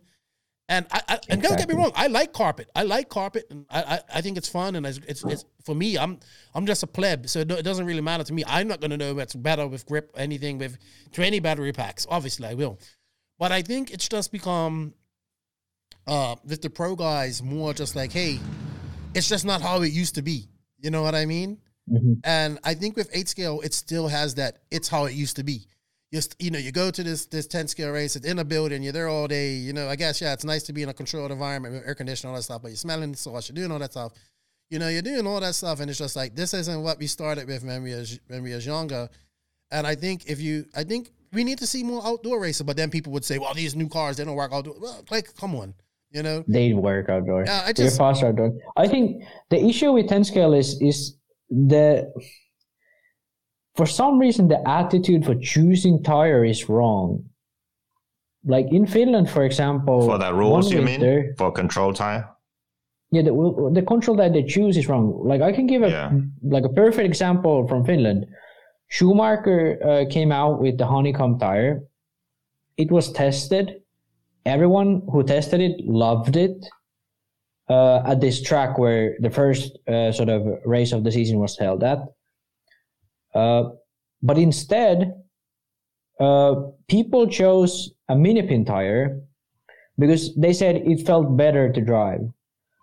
Well, one thing they left out was this mini pin tire, you have to scrub in for 300 laps. You can't scrub it in with your in the bench. You can't scrub it in with the drill or anything because you ruin the pins. You twist the pins, it wears down the wrong way. So you have to go down to the track. You have to run it for 300 laps, and then the tire will be good for 100 laps, and then it will be too worn out. That's just too much trouble to do all that. Yeah, exactly. Yeah. That's thing, fucking the, awful. I think that the one thing that um, everyone seems to miss with the control tire is the point isn't to find the best tire for the exactly. control tire. No, the point is to find an easy, most consistent solution, which hopefully exactly. is a bit loose, right? Because when you have that situation, then everyone's on the same playing field. You don't have to have uh, the perfectly worn out tire or brand new tires. It's just like this is a pretty good average tire that's pretty much always the same. That's mm-hmm. what you need. Mm-hmm. Yeah. It lasts well like, and it's fine. And then yeah. and everyone now, can focus on car setup instead of the tire. Yeah. Now, sort of a good example of a control tire is the eight scale tire we run in Finland. So eight scale nationals in Finland run cultural tires. I was there when we were testing tires I tested this one uh, tires, which was the HB Megabytes, which is a small pin tire. To me, I was fastest with that. I liked it the most. But I know the tire was hard to drive, and you need to set up the car in a certain way. And when we had this other tire, which is the HB Gridlocks, which allows the car to move around a bit, it's much more forgiving. You don't need to have like it, they work when you put them on the car. They work when you drive 100 laps. You have drive 200 laps they still work. They don't wear any anything. They don't have wear apart from really hot weather, obviously. So, like when you choose a tire like that, which stays the same for a long amount of time, it works in all conditions. It's very stable, and you always know how the car handles. You don't have any issues. And right now, I've asked people like, "Hey, what's the best tire to run on carpet if you want to just have fun?" Everyone says the honeycomb why the hell do we run the cactus? Why the hell does like on EOS carpet? Yeah, the cactus is probably better because it's very high. The uh, the sort of carpet is very thick. But on like basic uh, carpet that is run all around Europe, honeycomb is probably the best tire, and they last a long time. And the grip stays the similar because they don't have pins. It's a thread tire, and you, you can use like uh, additives on it if you want to, but you really need to. And for races, you can uh, allow additives. But for example, what I I talk about with someone about this last week in Finland, you allow additives outside of the race area and you don't allow anything inside. So I think I don't think there's issue then because people would use additives at home or something. No, I don't agree with that. But then at the race, you don't have an issue of people using additives and whole a whole place smelling like that bullshit people use. So, like you avoid all the issues this way, and you get a you don't have to worry about stuff at this point. I think this is the way to go, and making the tire choice easier for people is the goal. Like that should be the goal, but somehow it's at EOS they have tried to do it, but they have missed the mark for many years. Now they maybe have it together. I don't know, but yeah, there's a lot of issues with tire choice for sure in 10 scale. You know what? Because they try to go for the fastest tire, but mm-hmm. it's not about that. Mm-hmm. You yeah. know what though? I think um also there's no real incentive for people to come out of stock in America. People like it there, they, and that's fine. But yeah. it's like you know, in America, yeah, but Europe, Europe, everyone runs mod. So well, Europe yeah, you know, there is no, there is no. Exist. I think there is maybe some classes in the UK, but not like that. Um, I don't know, man. I don't know what the conundrum is. If it maybe stock is just like like Larry says, stock is the future, but it kind of shouldn't be. Like mod should be the upper echelon. Like his point was like, oh, well, these stock guys will beat these if these pro drivers drove on. No, if these pro drivers went on to stock, they beat fast stock guys too because they're good. Like you know what I mean? I don't know how to fix mm-hmm. 10 scale. I know that this race coming up this weekend in Florida is going to be big, and I like seeing stuff like that. But I'm not, I'm not saying the 10 scale is dying. I think mod is dying and the pro participation in mod. I mean, mm-hmm. it, it's it's like if you really want to be a good driver, like if you want to make money and, and be popular, it's it's really you you need to do both. But if you're gonna pick one, I would pick eight skill. You know, so I don't yeah. know, man. But okay, I think that leads to the second one that Kevin had, which is would RCGP be like sensible to do for 10 scale? Because I think realistically it's it's not a very good idea because like I think people are the most interested in 8 scale. I mean, I I would say yes, but we already have EOS for 10 scale. And there are all kinds of series in uh, America already. And RCGP can only focus on one thing to begin with. Later on, yeah, sure. It I think 10 scale off road could be fun. I mean, every single class could work for RCGP on some level, but to to begin with, to showcase our hobby to people, I think eight scale off road is the best way. Mm-hmm. That's my opinion. I don't know. I don't. I think. Yeah. I also think. No offense to the ten scale class, I enjoy watching it. Um, at times, but I'm sorry. Like I just don't think. Like even e buggy, I like it, but it doesn't get me my blood going like nitro buggy and truggy. You know, yeah. pit, pit spots. It's and, weird. I don't know.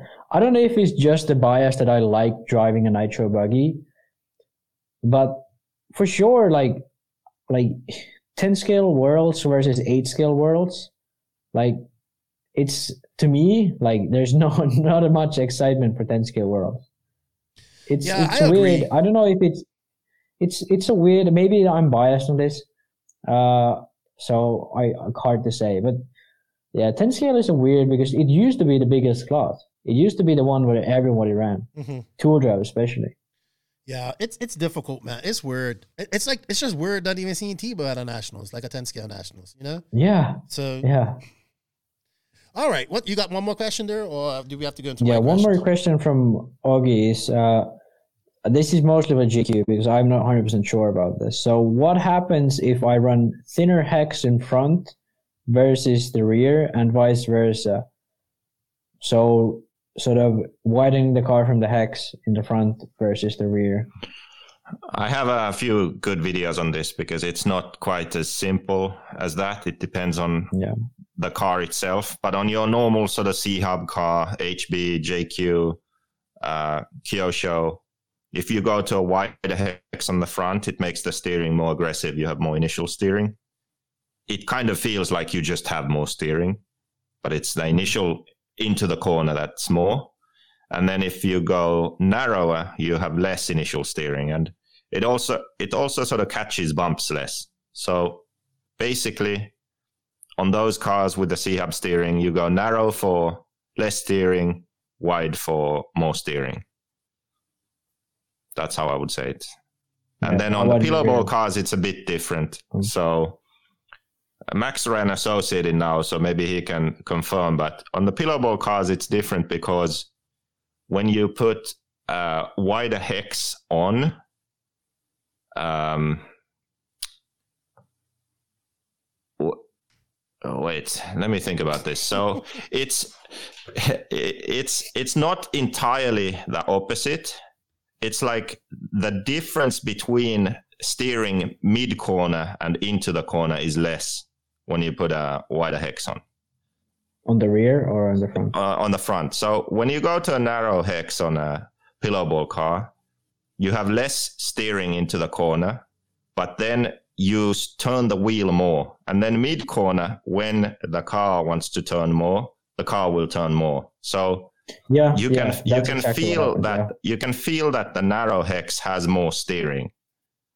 Mhm. But it's sort of it's not the same as on the C hub more steering. It's more steering because Yeah. you have initially less steering, so you turn the turn the wheel more, and then it sort of surprises you mid corner.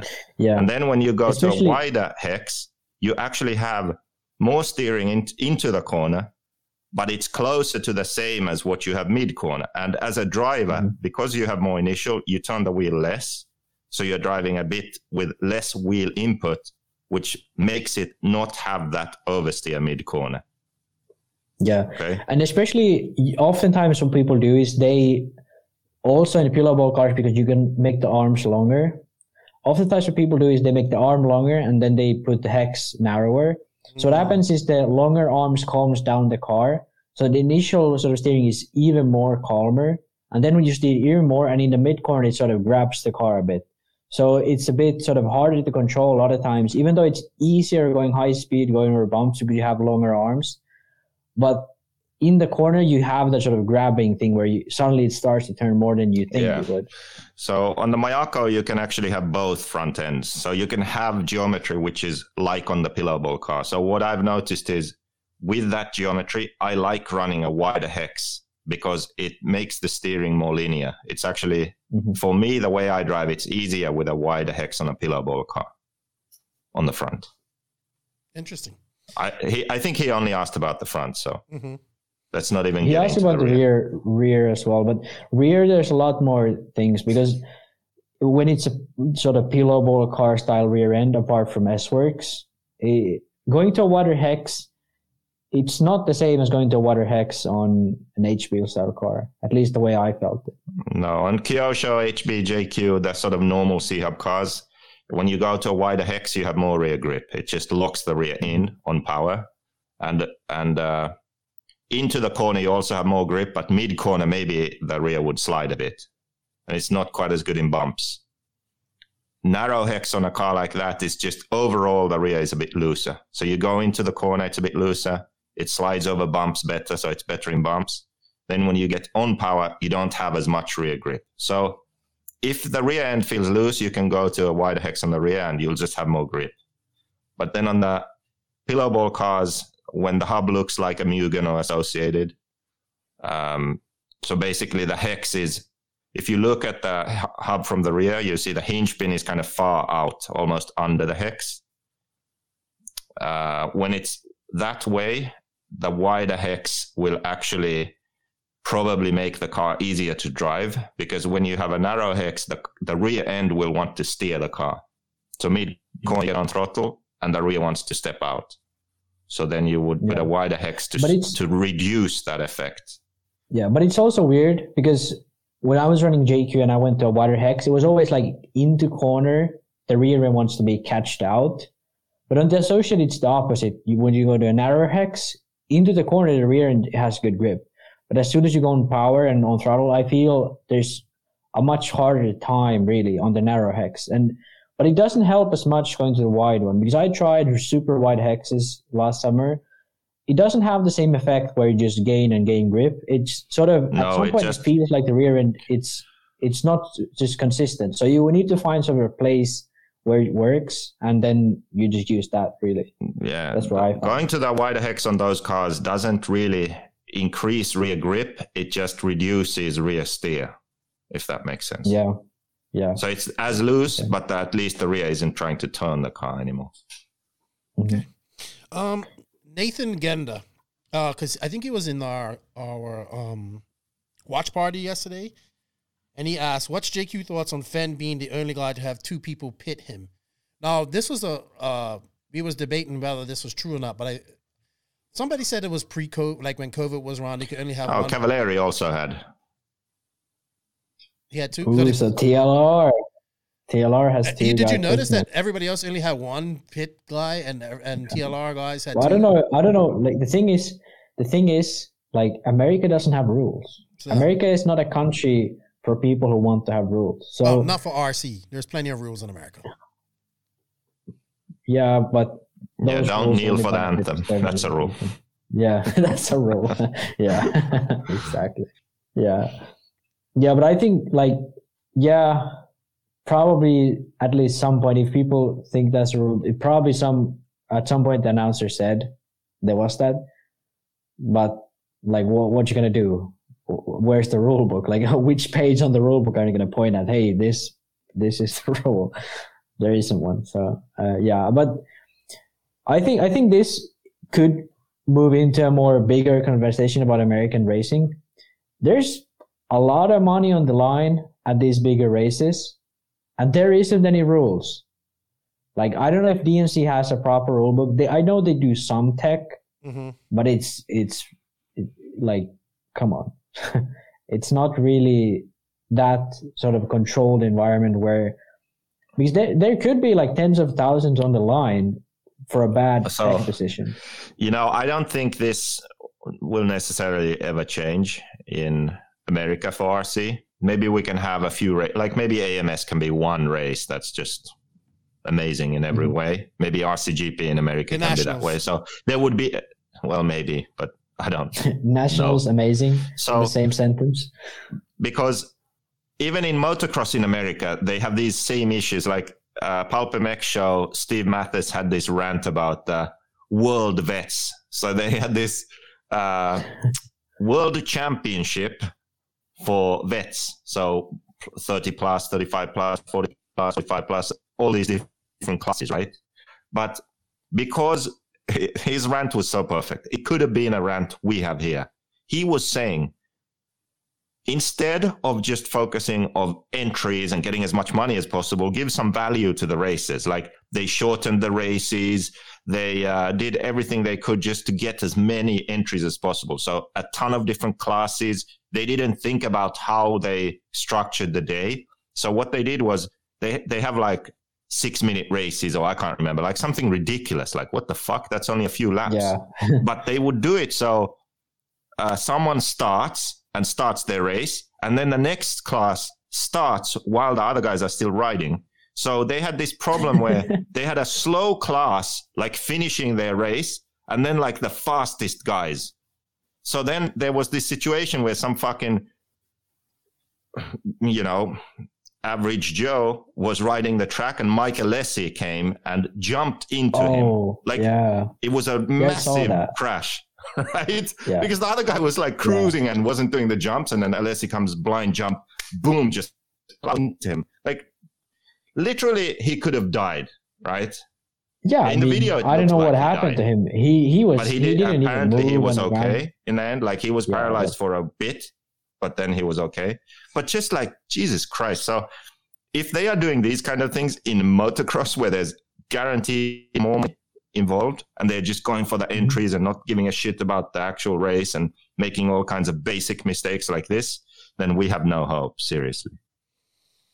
I don't know. I don't know if Yeah, there was a I mean, rule or what, but somebody had mentioned it, and then I kind of I was like, oh wow, they are the only two. Wow, I only saw Cav. I mean, Phend, I didn't, but there are only two. But I, it, I don't know, It like, sounds like Keenan know, man. missed the whole. I think it sounds like Keenan missed anything, everything JQ said there because he, he just kept on going with the two man pit crew. I don't know, man, because that's just stuck in my mind. Like that's the only thing I could think about. Like, you know what I mean? Um, if Yeah, any, you know, when yeah. Joseph starts going on, I just kind of, you zone out. yeah, he gets in that monotone science mode, and I'm just like, uh, It was a good. It was a good over talk your about why no, I heard about the Steve Matthes always rant. I heard that. I heard that. That was have good. the issue. Yeah. Okay. Okay. Yellow wheels are faster. I don't know, Joseph. Are yellow wheels faster? Max, you won. You won both Yes. wheels. I run yellow, but unfortunately in Finland now we have the control tires, so I have to run white. Mm-mm-mm. Yeah, I'm yellow gonna is go faster. green next year. I'm going full Green? Kanai. Mm. This this coyote should look badass too. I want to go. I want to go orange next year. We can make that happen. Does any? Does anyone have orange wheels? I want to go orange. All right. Next, Max and orange. I, you would not have an orange. You're gonna be like Savoya. Savoya likes orange wheels, right? You know the you know the Japanese guy uh Sigura Yes, he likes He- orange wheels too. paints he paints the wheels orange. He has a lot of time on his hands. Um, yeah, I remember people at the Worlds were saying he was painting the wheels orange. he definitely Yeah. wanted to be coordinated. uh, Jacob Jacob Peterson, uh, who done all the photography at, at race time. Good job, dude. Great pictures. I know you was Don. I know he was Don. People like didn't have manpower to run the cameras. I know. I know. So I'm, I don't blame him or blame anybody. I just say yeah, we need more manpower for that. But uh, um, he asked, I'm curious what people thought of the format, both from people who attended and online viewers. So Kyle Neary, who has probably one of the best backyard tracks I've ever seen, he goes, This is his thoughts, and he posted it. He says, I love the Super Bowl, and he was at the race. I love the Super Bowl, longer mains, but wasn't a fan of three consecutive lap qualifying. This was the general view in the groups I was with at the track, which I could understand. Normal qualifying, to, he says, just do normal qualifying, Super Bowl to start off, grid position and DQ. Mains, he says, I had an amazing time, so much track time, and the layout was the most challenging race track, race time track I've raced. And yes, Max, it was 37 degrees one of the days. It was icebox. During the day, But it was cold Because one of those days. thirty-seven is is freezing almost. Thirty-two is zero in Celsius. Yeah. Uh, so I, I think that's about what I got in general from people about the race as well. Uh, We said I- uh, Yeah, I think I would say that uh, the qualifying, I wish that a race would try the whole three lap, four lap, or five lap, but the best average, especially a race that has good coverage because OCRC, they run this for qualifying and it's awesome because you can be out there and he will, like, three minutes into the race, he will give you the standings like Ryan Cavallari, 26.4 or something. And then, uh, Mayfield 26.5. So Mayfield knows that okay, he just needs to have one stellar lap to get his average faster, you know? And then then everyone will watch Mayfield do that lap, right? Because they know like Mhm. okay, he's going to go for a flying lap now. And then he Mayfields the shit out of it and has a perfect lap. And everyone was watching and he just did something absolutely amazing, right? Everyone's like, "Holy shit. That was insane. Did you see what he did there?" And then he's like Mayfield's average 26.3, you know? It will make qualifying a situation where the drivers are pushing the absolute limit to get the best lap time. Y- mm-hmm. You don't get that when you do a whole 5 minute run. And this is the critical thing. You also don't get that when you have three consecutive laps. It has mm-hmm. to be just do one fucking fast lap, okay? Then relax for a lap or mess up or whatever. And then focus, do another fucking fast lap, right? that would So make it super laps- exciting too. Yes. So if you have like you have six minutes on the track or five minutes on the track, you know that you will do, let's say you will do 10 laps. You know that you only need four of them, right? So not only does that mean that you can pull in the pits or whatever, it also means that it creates this situation where you have different guys going for a fast lap at different times. And if you have a really good announcer who is looking at the situation, you can sort of prime the driver and the audience to like, oh, this guy needs a fast lap now. And then people will be watching that guy. And then he'll go for a fast lap, you know? And I everybody just loves think it will laps. change the yeah, it will change the dynamic of qualifying, which in every other sport, qualifying is about going fast. That's what Max mm-hmm. also said. Mm-hmm. Like in RC, it's not about going fast. It's about being consistent while going fast. Well, that's different to mm-hmm. Going as fast as humanly possible, you know, and that's what we should have. We should have it so when the best driver does an absolutely stellar lap, that's like the highlight of qualifying. Did you see Phend go seven tenths faster than anyone else? Did you see that shit? That was insane. Mm-hmm. That's what qualifying is about, right? Then once you're done mm-hmm. with that, you have a few rounds of that. Then you go into the qualifying race. So it's now that we've seeded into the brackets. We have the guys who were able to do those five fast laps in five minutes. And now we race. And then that's a race, heads up race, and then you end qualifying.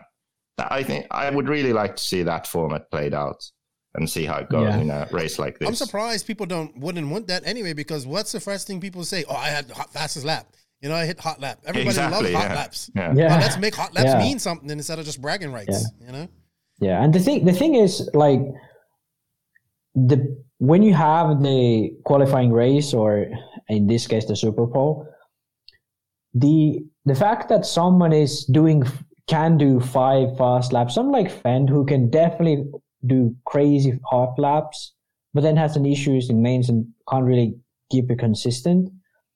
You you will have to be tested in that uh, qualifying race. Like it's not like you just run um, with like a knucklehead on the track with trying to do the fastest laps and then get the TQ and start first in the main or anything like that.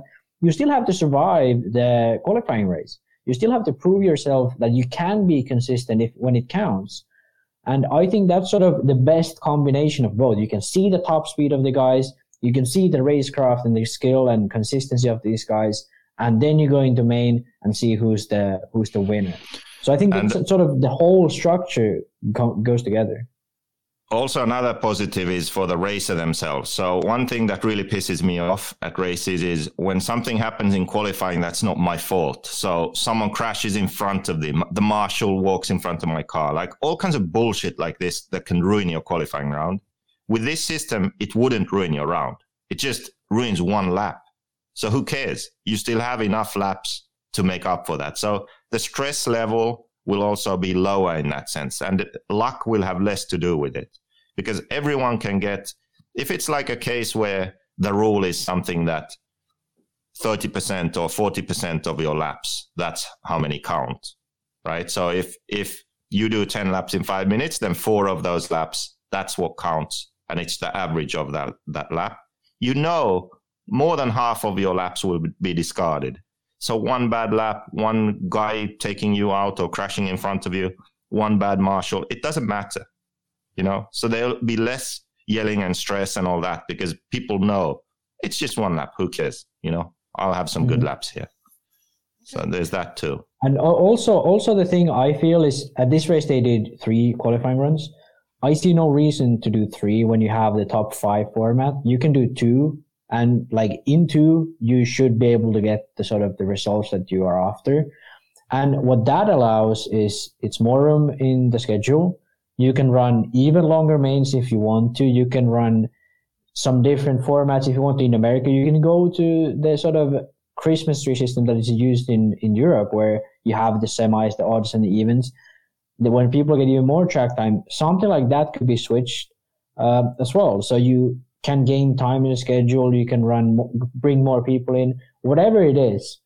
But when you run five minute qualifiers, you have to have at least three. That's you just have to have it. And I think there is no point to run two days of qualifying at DNC and then run one day of mains. It's like, yeah, I don't, I don't and also we keep we often forget but many people who do those races when they are in the lower mains on the last day they they are done like before 8 a.m you know and they mm-hmm. raced for seven minutes or something. Like how, how long will they keep doing that? Like if they are there for the racing more than the socializing they wouldn't do it we have to make it so you can be there for the racing or you can be there for the socializing or both. So whatever is the reason you're there, you will enjoy it. And you can't tell me that someone who goes to a race like DNC for the racing is happy to be done at 8 a.m. on main day after having raced a like six minute race or something. It's Yeah. ridiculous. Yeah, exactly. you know? It is. Yeah, I don't know. We'll see. I like hot laps. Uh, excuse me. Yeah. But I, I think for sure this format, at least in the spect- perspective of me, I like I saw I think it worked really well. I think there was no point where I was like, oh maybe maybe it doesn't work. I think the whole way through it looked like it worked. And I think the top three consecutive laps, it seemed like something I would have changed before they went. And I think what people said about it confirms that. I think top five uh, laps overall is is is a, is a better system, and I think that's what AMS should try for next year. And I think I think that's what other races should, implement as well. I remember doing it at OCRC, and it, it was fun as a driver too because you're doing your run, and especially you need an announcer that's on on his game and sort of sort of telling people what's going on. It makes it Yeah. better for the races and also for the spectators. So it's good because as a driver, then you try and do a really good lap. You know, if you get out of your rhythm, you sort of gather yourself and go again. So, yeah, Okay. it's good. All right, Adam Ross was Phend running the new buggy. Uh, from our sources, he's been Yeah. running that since Silver yeah, State, he's, or parts yeah. of it since Silver And- State. Yeah, but I, I don't know if they are trying to do a new buggy. What I'm what I'm hearing, what I've seen from pictures, it's a new rear end or like some new bits in the rear end and new A and B block in the front. Yeah, the only pictures I saw, the front looked the same. So yeah, narrow pivot heard- on gone, but I haven't seen the rear hub, so I don't know. I they changed the heard they had uh, they had tried the like a few degrees KPI like HB has. I think that what happened really was that uh, Barry Baker bought the Invisible Speed online course and watched all the videos, and uh, then uh, Thomas Tran bought the book, the Invisible Speed book, and they read through that. They also watched my video on the TLR buggy, and uh, then basically that they came to the conclusion that they need to ch- change the rear end, and that's what they've done. So. Yeah, we're, we maybe we'll see less fending in 2022. I hope. I Yeah, hope. Adam Happy to be of service. Adam. Adam Reevy asked what happened to Ogden. We already explained what happened to Ogden, like kind of like his mo. Sometimes he can either be really fast and on fire, or is By the way, if you get the season this is this time, just forward it to me. oh I am. JQ's comments do not represent the views of the NNRC Horizon. Disclaimer. Um. All right, uh, Adam Reevy about Ogden. I mean, he just blew out, man. He just blew out. He ma- and makes mistakes, and he, Uh, but uh, he can't you know what, guys? back.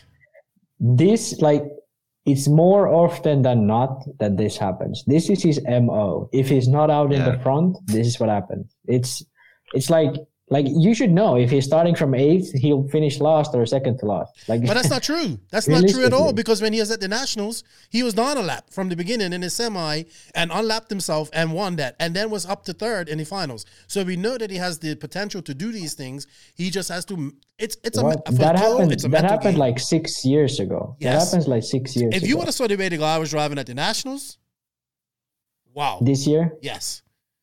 He But has this the year potential to do front, all of this. and he led just from the start.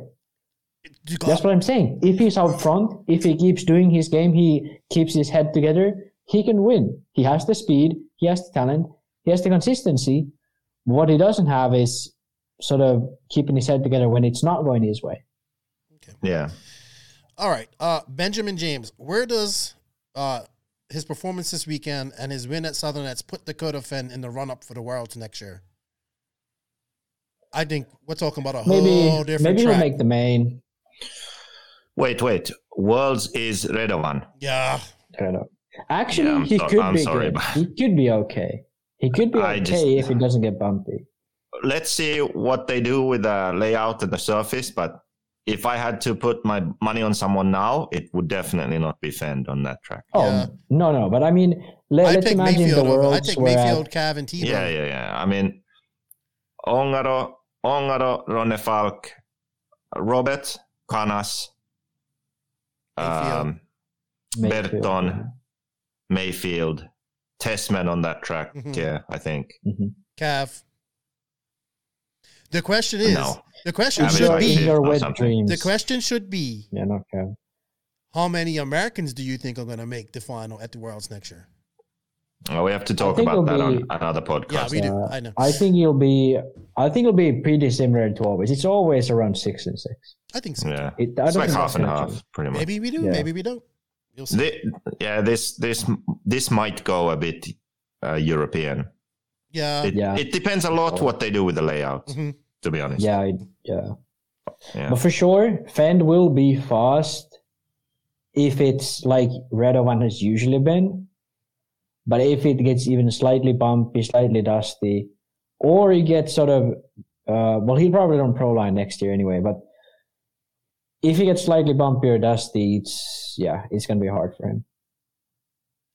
All right. So Colin That's Branch of TLR fame. What's up, Colin?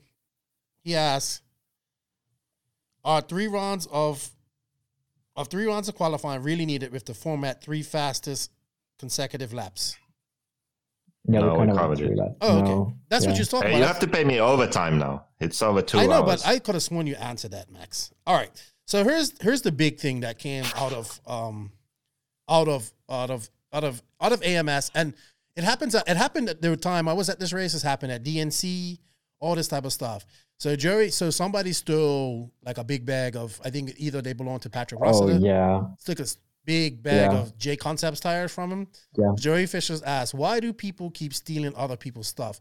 Well, if this is a freaking RC racer doing this, then this guy shouldn't be allowed at any race ever again, in my opinion. If we find out that this guy, that this person that stole, How would a any- non RC racer steal JConcepts tires? that, but- but Yeah. no, but like, all right. So remember when we was at DNC in 2018, a guy's e buggy went missing. I think even the um Paul Dude, and, and every American every American race I've been to, someone has gotten shit stolen. well Like because because I haven't gone to a big. American race. Yeah, it does. And the thing is, like, this is this is not anything spectacular in America. This is how the cu- uh, culture is there. This is like people get their shit stolen in RC races. This is this is part of the American RC culture, and at big races. Yeah. I I can't at big races. Yeah, and the thing is, like, there isn't enough of like effort to try and fix this by anyone really. So like. I, I always find it a bit hilarious when people are surprised that, oh, my shit got stolen. Yeah, it happens for, at fucking every race. Like, no, like people should try think to if fix cars get stolen. I think if cars get stolen, I think it's I, I think I really think it's non RC people because I think it's people. Oh, that's a car. I can sell it. Like and make some money real quick. Which is probably a drug addict. no, but I mean, no, I'm telling you, I don't think I don't think people is gonna steal somebody's car. It's too like in RC, it's just too noticeable. You know what I mean? Tires, no, but like you, you throw you throw the body away. You throw the body away. You run the track. uh, You run the car out on track a few times. You switch the electronics. You sell it again. You yeah, that's gotta- gotta possible. That's out. possible. Like, that's very yeah. possible too. and especially someone like DNC, where a lot of people fly into. Mhm. Come on, like, yeah. Well, I think I think the best way issue. to do it is to be vigilant. And um, I remember Joseph one time he was at a race and he's like, "Yeah, pack this stuff away. We're gonna go watch the mains. That's when people steal the most." You know what I mean? Mhm. And it, it, it's a shame that we have to be vigilant like that. But I mean, you have to be vigilant in life. Period. So you know, and, I've been guilty enough to leave stuff wide open, and I- it just when you go to races, say like um like these one-off races too, you just don't know the t- the type of people that's are on or the type of area that it might be. You know what I mean? As well, because it seems to happen a lot at these one-off races. Um, so yeah, who knows? obviously, But the thing is, like, you know what should happen though? happen Seriously, in- I don't I don't condone violence, and I know you'll get in trouble uh, for doing this. But if somebody was to catch somebody stealing something, well, they should restrain them forcefully until the police come, and then actually call Yeah, the then they and- can beat them up. No, you can't beat people up, but you can you can They forcefully can in America. you can forcefully no, you go jail. You you you go you get in trouble too. the police, you can the police won't go to jail. no the You'll restrain them. The wait the police to come up and beat No, but pro- prosecute these people. It may not mean nothing, but it it just it's just getting to the ridiculous. Like I see a lot of this type of stuff. I see people get stuff stolen out of their cars and all that stuff. That's that was always one. This is different. That was always one of my biggest fear when I was driving the janky JQ van across America on my own and having like someone breaking in and stealing all that stuff, or even when just me and Mike. So to say all of that, I was so scared of that. yeah, stealing my life, basically. yeah. Yeah, but the thing the thing is, this is not an issue in Europe. I don't know if this is an issue in America, but this is an America problem, not an RC problem.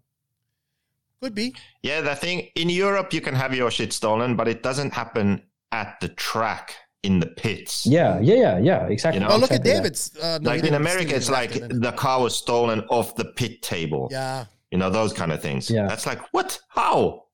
It's Yeah. easy You know? because people just uh, when people and people know, hey man, this when the main's on, everybody's gonna be watching that, you know, Yeah, yeah. and and then they, that's easy pickings. And then if you ain't like, and some people are pit way out in no man's land sometimes too. You know what I mean? And that's just, I but yeah, but then again, like it shouldn't there happen. are literally there are literally racers in America who are basically homeless living in their car or something and they go to an RC that's race. like it's it's it's most likely those guys who do it because it's if you're a random person who's like sees like oh there's an event here in middle of Tennessee and you go to uh, someone's like go into an arena see that a lot of people are watching a race you're not going to be confident Yes, enough just man, I'm telling you. stuff I'm telling you, I don't. I honest at this race when I was there in 2018, some of the stuff got stolen, and I don't think it's RC people. I think it's but it's listen, listen, listen it, to me. is RC people you gotta understand. 100%. You gotta. Un, it could be. I'm not. I'm not saying that it can't be RC people. I just don't think it's RC people. I think it's people that are, that know that something's happening here. That like you gotta understand. Like there's opportunistic people out there that that would just hey, what's that over there? Let me go over They there. wouldn't In the steal. mi- yes, they they, wouldn't steal a bag of JConcepts. No, tires, no, no. though. But they would steal Yeah. a whole car because they take that car to a pawn shop. yeah, maybe. and yeah. then and then get some money for it. You, you remember, like there's drug addicts and all this type of stuff out there, and, and they'll but take a, a five hundred dollar car and sell it for fifty. Yes, no, that's that's what you don't understand. Sorry, you're in you're in the middle of these areas. Like people know this stuff is happening. You know what I mean? That's the whole thing. You're in these small towns, so they know something's happening. Okay. So they that's what. what I'm, about listen? what about DNC though? Because DNC, it's like uh, you, this. you're This was in you're not, Phoenix. you can't see that. this was in the you can't see that something this was in the middle of the there. fucking desert where no, the track but it's is, not the you're wrong people, man. You don't understand. You just don't see it because you never left the track. There's people all around. There's people everywhere. It was it was highways around it. It's the middle of the desert. So There's somebody nothing look around exactly. except for So that you come over that amusement thing. highway. You come over that highway. Oh wow, what's all those lights and tents and all that stuff over there? Oh, let me go check it out. Oh, this is an opportunity. Oh, this person's left their stuff there. This person, boom, steal, go. Simple. I'm or not saying you're it's an not RC RC guy who lives. I'm not saying it's, You're- it can't be RC people, but you have to understand. I know But how. which which one is more probable? The fact that someone happens to st- stay steer away from a highway to an RC track, find a tent, find a car, think, "Oh, I'm about to steal," or an RC Yes, guy That's who knows that's that happened. people are going to watch them, or or an RC guy who knows when the mains are up, that too. uh, people are going to watch it, and they know, okay, these pits I see, there's no guys here, so I'm, I'm gonna go there and steal a bag of JConcepts tires. Hey, there's an HP buggy. Um, let's look if there's any markings on the chassis. No, take that as well. Yeah, Walk but it's away, shitty. It's shitty. If RC people are doing this, away. if RC people are doing this, They are. then they shouldn't be fucking Most allowed to likely, any more it's races. all of them. You should shame if you ever No, find out who this was. Shame them to the point like they cannot go to any race. But that won't happen. Do you think? Do you think people who steal other people's cars have any sort of feel of shame? Really? Yeah, but it's they not about it's not care. about shame. are- It's about knowing. Like, hey, this person steals. Don't let him to your track. You know what I mean? This person shady. well, what happened with because- E-Clip? I don't know. E, I think E-Club Yeah. still definitely still a These lot of people are like E-Clip level shit. I don't know? Jesus Christ. I don't know, but stealing is shitty. And stealing from people like, whoa, racers here and whoa, you know, spend a lot of money on this stuff to race and have somebody come in and steal your shit is bad. I'm not saying it's all RC people. I definitely think it can be outside people because What do you mean? You typical- you were arguing that it's not RC people at all. no, you you make you bring up good points. I did not say it not them at all. I'm saying there's a lot of opportunistic thieves. Like for instance, somebody knows Yeah. that this race is gonna be there. So they're like, hey, last year I stole a car. I got 50 bucks for it. I got to smoke some some crack or something or buy some pills or something like that out of it. You know what I mean? or So- pay for the medical. N- No, I don't. People that are stealing this type of stuff are paying for.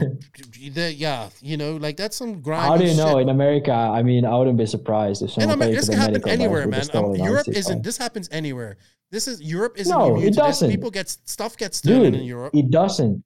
Yes, this not doesn't happen tracks. in Europe. People's stuff Exactly. Gets, That's the point. stuff gets stolen out of their cars and all that type of stuff.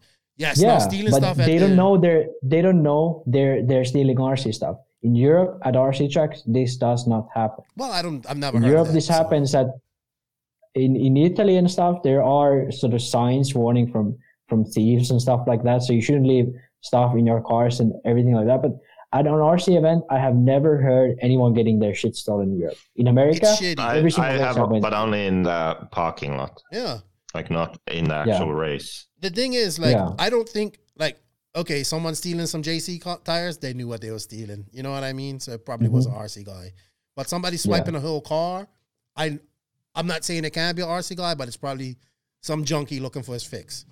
You know what I mean? Let's put it sells that to a this way: shop. it's more Okay, likely. I need to go get my fix now. someone So why can't you settle this goddamn argument and we can move on? Yeah, let's go. Stealing stealing is shitty. Stop stealing. Simple as that.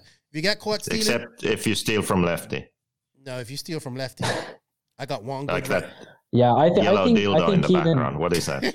Oh, uh, I see. Now Oh yeah, we forgot about that. now you're What me it? out. I can't let you guys see all that. Does your wife know? No, Does your wife know? she's not gonna know. Either. let me see. Oh, hold on. There's some new RC toy behind Keenan in the video. A boat.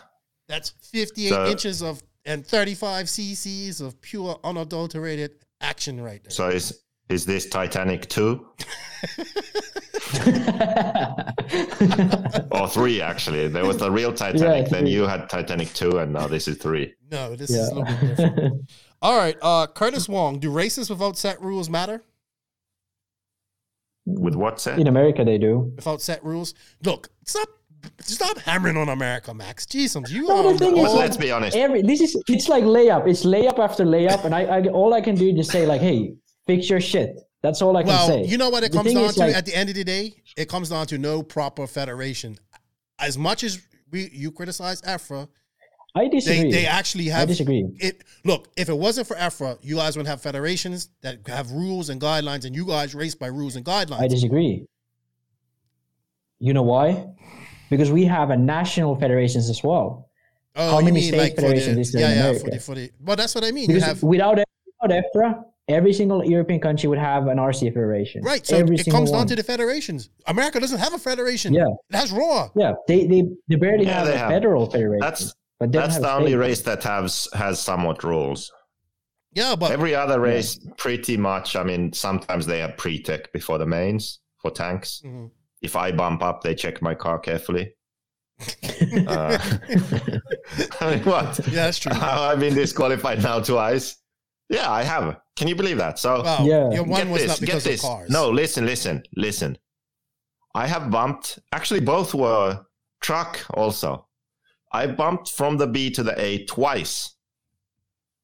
Uh, once in DNC and once Silver State, and was disqualified. Disqualified. The the one at DNC was funny because they had some shitty ass scale and that showed that I was like 17 grams over or under. And they had another one where I was okay. they had two. But then I knew, the I, you know, when I knew I was screwed? When the guy who would make the main, if I was disqualified, ran uh, Losi, and then Adam Drake walks up, I'm like, I'm just going to leave now. you know, because he was a Losi back then. So obviously the Losi guy gets in, right? you, you know what? so though? I knew I was done. it just comes down to it comes down to a club level. Like we kind of got on this about the the guy letting the, the people in there to practice on practice day. You know what I mean? Like after yeah, yeah, or practice day. Jason Ashton winning the Nationals, and uh, well, his four CC's over. Eh, it's okay. He would have won anyway. Yeah. and then they didn't disqualify him. It's like that, you yeah, know. the thing is, It's he so didn't- funny. He was well, he more- he was at six actually- minutes. Yeah, it's fine. yeah. what the fuck? so he barely made six minutes, and he was Yeah. four CCs over, and then he he got the win still. Yeah, like I guys I don't think heating I up don't their think fuel tanks with uh, heat guns and uh, blowing with a compressor in them yeah. to make them bigger. You know. It, there's Where no are rules. the man. tests? Where are the tests?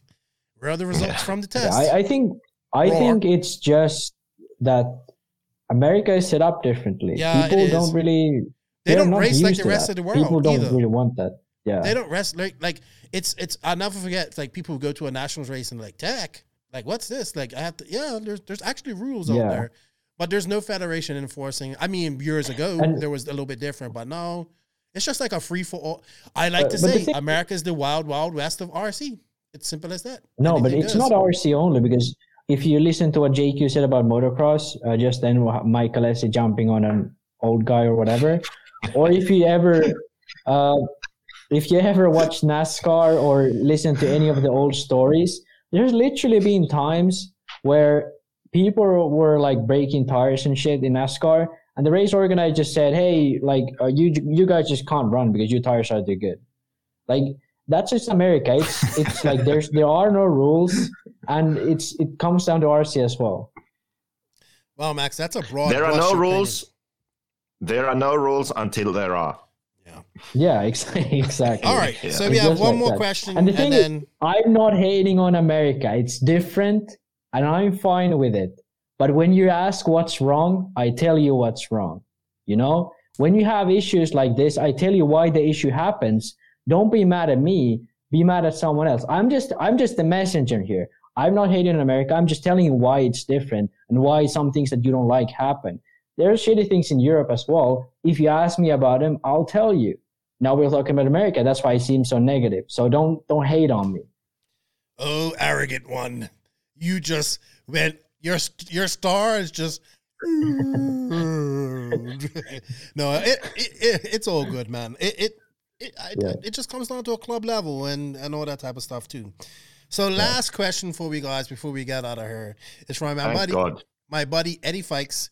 Check him out, guys. Uncle Eddie's all uh, all purpose seasoning. I have a bottle. I love it. Uh, it's really good. He asks because I know he's thinking like the rest of the world. And I'm gonna ask you one. It's, he asks, "Who is Mayako hiring?" I thought you were gonna say, "Are you vaccinated?" Keenan I had the thought that was gonna be the question. No. Are you? You are vaccinated, aren't you, Keenan? I have all three shots. Yeah, he had, he had Did it all Three? three? Yeah. Did you? Three? Did it fix your arm? No. Oh, okay. Damn. Side effect. That was. Did you have him on your left arm or right? No, I one? did it all on my right arm. I don't. I don't. My left arm is. I, I, You don't trust things it? like no, just things like that hurt it a lot more. You know what I mean? Like my left arm is like it's asleep all What? the time.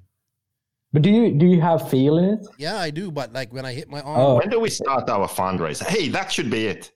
We're gonna Yeah. get your arm fixed uh, for thanks to the NNRC Cup. So with with this uh, NNRC Cup and the live Discord uh, chats we have going during the races, we're gonna do some gambling. Oh, did I say that out loud? No, we're gonna. no, but Fantasy we're gonna, RC. we're gonna it's a skill based yeah. game. we skill skill based game of uh, fantasy RC, and that's that's gonna get you the funds for fixing your arm. Yeah. So then you can. Yeah. I might Uh, get. then then your new name was what was it? Salty Was Joe came up with it. Was lefty, yeah. was lefty. Was lefty. all right. Well, that's all the questions Okay. we had. We have This- to think of something. We can, can make it happen. man, we, we was only supposed to talk for an hour, but you know that never happens when we get together. yeah. Uh, Please, Americans, don't hate me. hate Max, everybody. Hate. Please Max. hate Max a lot. All right, guys. I think that's it for today.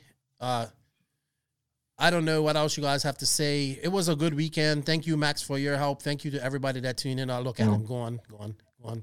Camera died. Camera died. Oh, yeah, Though it's because- good timing though. Yeah, yeah, it was. You, I, I can't believe you guys can't get the power adapters for your cameras. What's going on? Mine is too new. Like they don't have it for this battery model. Okay. All right. Well, as you guys know, Ah, mine died. oh great, oh great, Alright. oh great. Like I think this is telling us we're going too too long, dude. All right. Well, Yeah. anyway, guys, um, as you know, this podcast is brought to you by Lugs Racing Tires. Lugs Racing has over 55 years of combined RC experience. They've been testing treads, wheels, and rubber for performance. They have their Lugs Econ line, which has rate have was developed with racing budgets in mind. High quality but lower cost means savings can be passed on to you, the racer. They also have their premium line, their TQs, but uh, they provide pure for pure performance uh, made using Lugs, Lugs custom molds and proprietary rubber compound. Tires are available in medium, soft, super soft, mega soft, and now long wear. And guess what? Ryan Reese, uh, I think he won uh, Truggy with it and Nitro Buggy with it, uh, with Lugs tires and intermediate. Sorry, at uh at NN at at AMS. So congratulations to him. I thought that was pretty cool.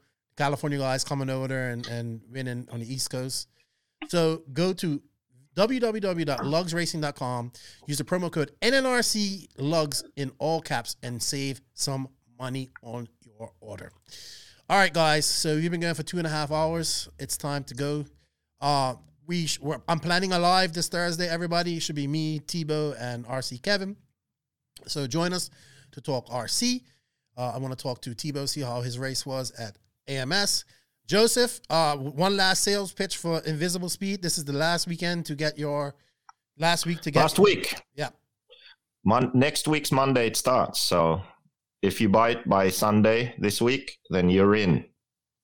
There you go. You can ask, uh, you can ask the Viking where he's going, and also McBride. You can ask them both where are you going. Yeah, and guess what? The link for Are they that. going the same place? Maybe. Who Has knows? McBride tested the Mayako yet? Who knows? Oh, see, look, he's turned off his camera now. He can, he can, you know, we can't see his Yeah, eyes. now now Yeah. he can yeah, now he can now he can sort of twist his face into all kind of directions and try to Mm. sound convincing. All I know is invisible speed is going to be massive. I believe so. That's all, too. that's all I know. I believe so too. On road update coming in the spring. Yeah, hey, Hagberg's actually off on his way to Cleveland this weekend. This week, uh, we got races to watch this week. Uh, F- Florida Carpet Championships. Michal Orlowski, Jorn Neumann, uh, Cav, all them guys are going on to the race on the um on the on the Yeah, carpet. No Schumacher control tire J this year. So no, no I no think control Schumacher tire. JConcepts will announce their their cooperation, right? That's why these guys are going here. Who? Schumacher and uh, J Oh yeah, yeah, yeah, yeah, yeah, yeah. I forgot about that. They they're they're the yeah, they are. J-Con they're starting sort of a. Yeah, they're starting a thing.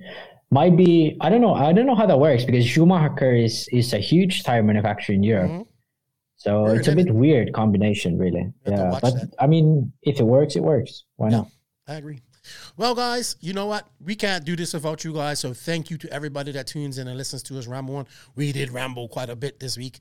Don't hold it against Max or JQ. Yeah. They love America. So do I. Yeah. And um, thank you for I want to your- come there as soon as I can, and I love all the people in America. I don't hate the people. I just hate the system Yeah. which they live in, the people love you, Max. and I don't even Oh, hate arrogant. that. I Arrogant just one. criticize it. Oh, arrogant one. I hate I hate Oh. stuff that exists everywhere in the world.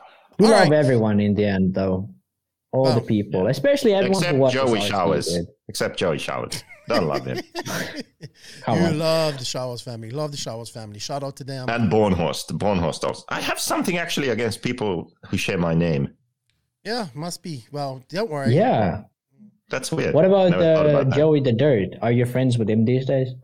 I don't have any ill feelings towards him. He just doesn't like me. Why, and who can Okay. imagine why?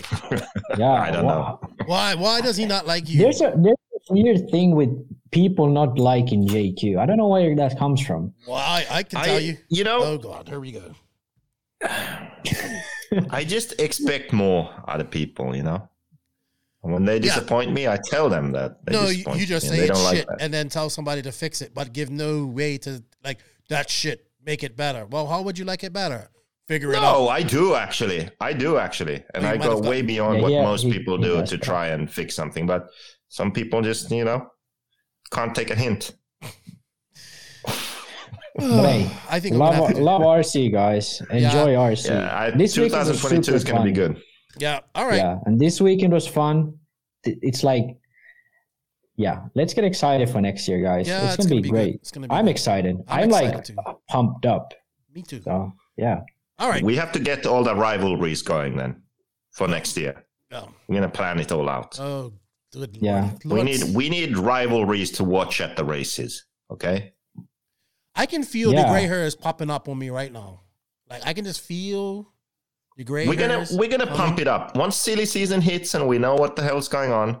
We're gonna find some good rivalries. Once it hits, we just had the biggest move in RC since Tessman left HB last Or week. did you Okay, yeah, forget but that we because don't you've know been the so facts of it. involved in it, Joseph? Okay, okay. We don't know the facts forget. of it. Yeah, exactly. So once we know everything and we know where everyone's going, then what we need to do is we need to identify all the points of potential friction and all the points of good rivalries.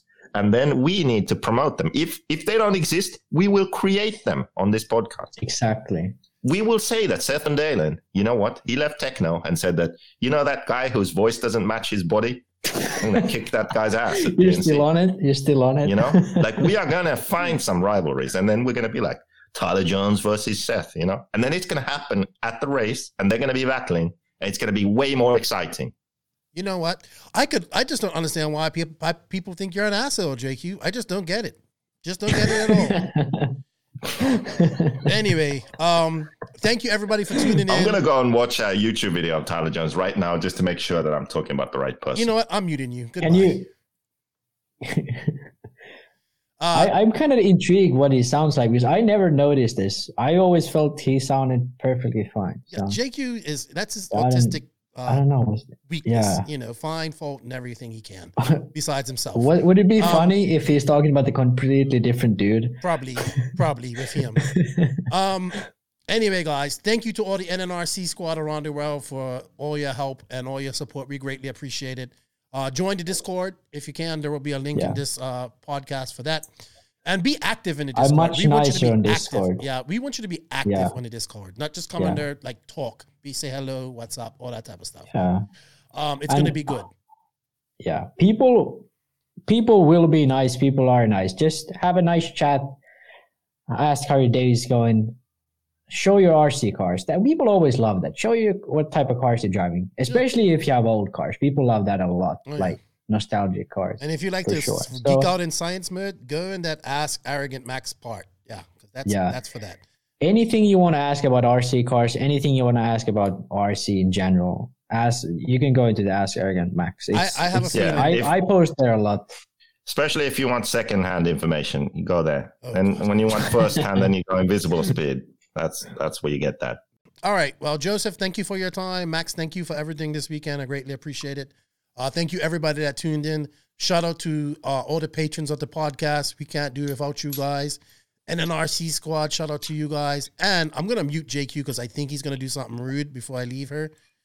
So, um, thank you. can't he just unmute himself I might should just remove him. Um, so we appreciate it, man. We had fun this weekend. We look forward to doing this more, maybe when we actually get to races as well next year, if we get to races. So your support with that is greatly appreciated and welcome. And um, yeah, you know what? Don't forget we have sponsors of the podcast and showing them some love shows the podcast some love. So shout out and thank you to Mayako, Beach RC, Hitec RCD, TNR Fuels, Tekno RC, Lutz Racing Tires, Sun City RC Raceway, Racecraft USA, Papa Willie's Traction Tonic, Donovan RC, JQ Scale Motorsports, Invisible Speed, House of RC, RCGP. Wow. Yeah. Thank you all. It's been a great a great three years. And uh, stay tuned for NNRC 2.0. Joseph, do you have anything to say before we go? Max, do you have anything to say before we go? piss off Um, enjoy life and enjoy RC. Have a nice Monday, guys. Yeah, have a great Tuesday, Monday night. Because I don't know JQ when the- when obviously this is is not gonna having a good out. Monday, you know. Anyway, Yeah. I enjoy life, so you should too. hey, if you ain't grinding, you're sliding. Nitro's the glory, but E-Buggy pays the bills. Everybody send a hate mail to JQ and sue him. And remember, his comments do not reflect the comments and thoughts of the NNRC. The best way to hate on me is get the full course, invisiblespeed.net, sign up to the Discord, and hate on me there. That would be awesome. See, like I told you, if you even even Joe Bornhorst endorses it. He's there. He's hating on me daily. Oh my gosh, you know what? It's time to end this podcast. It's just time to end this podcast. This guy, this guy just keeps on going. yeah, Lefty, Rupert Pumpernickels, and Arrogant Max out. Everybody, enjoy your day and thank you for the support.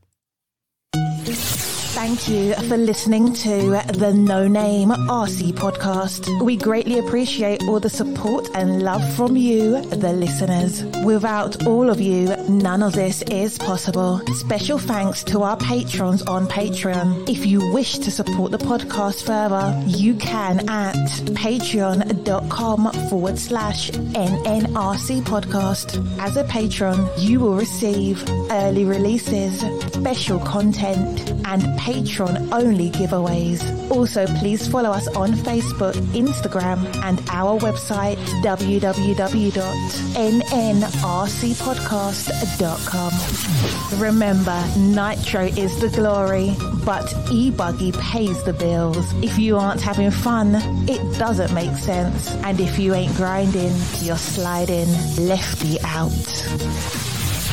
Nitro is the glory. Nitro is the glory. Nitro is the glory.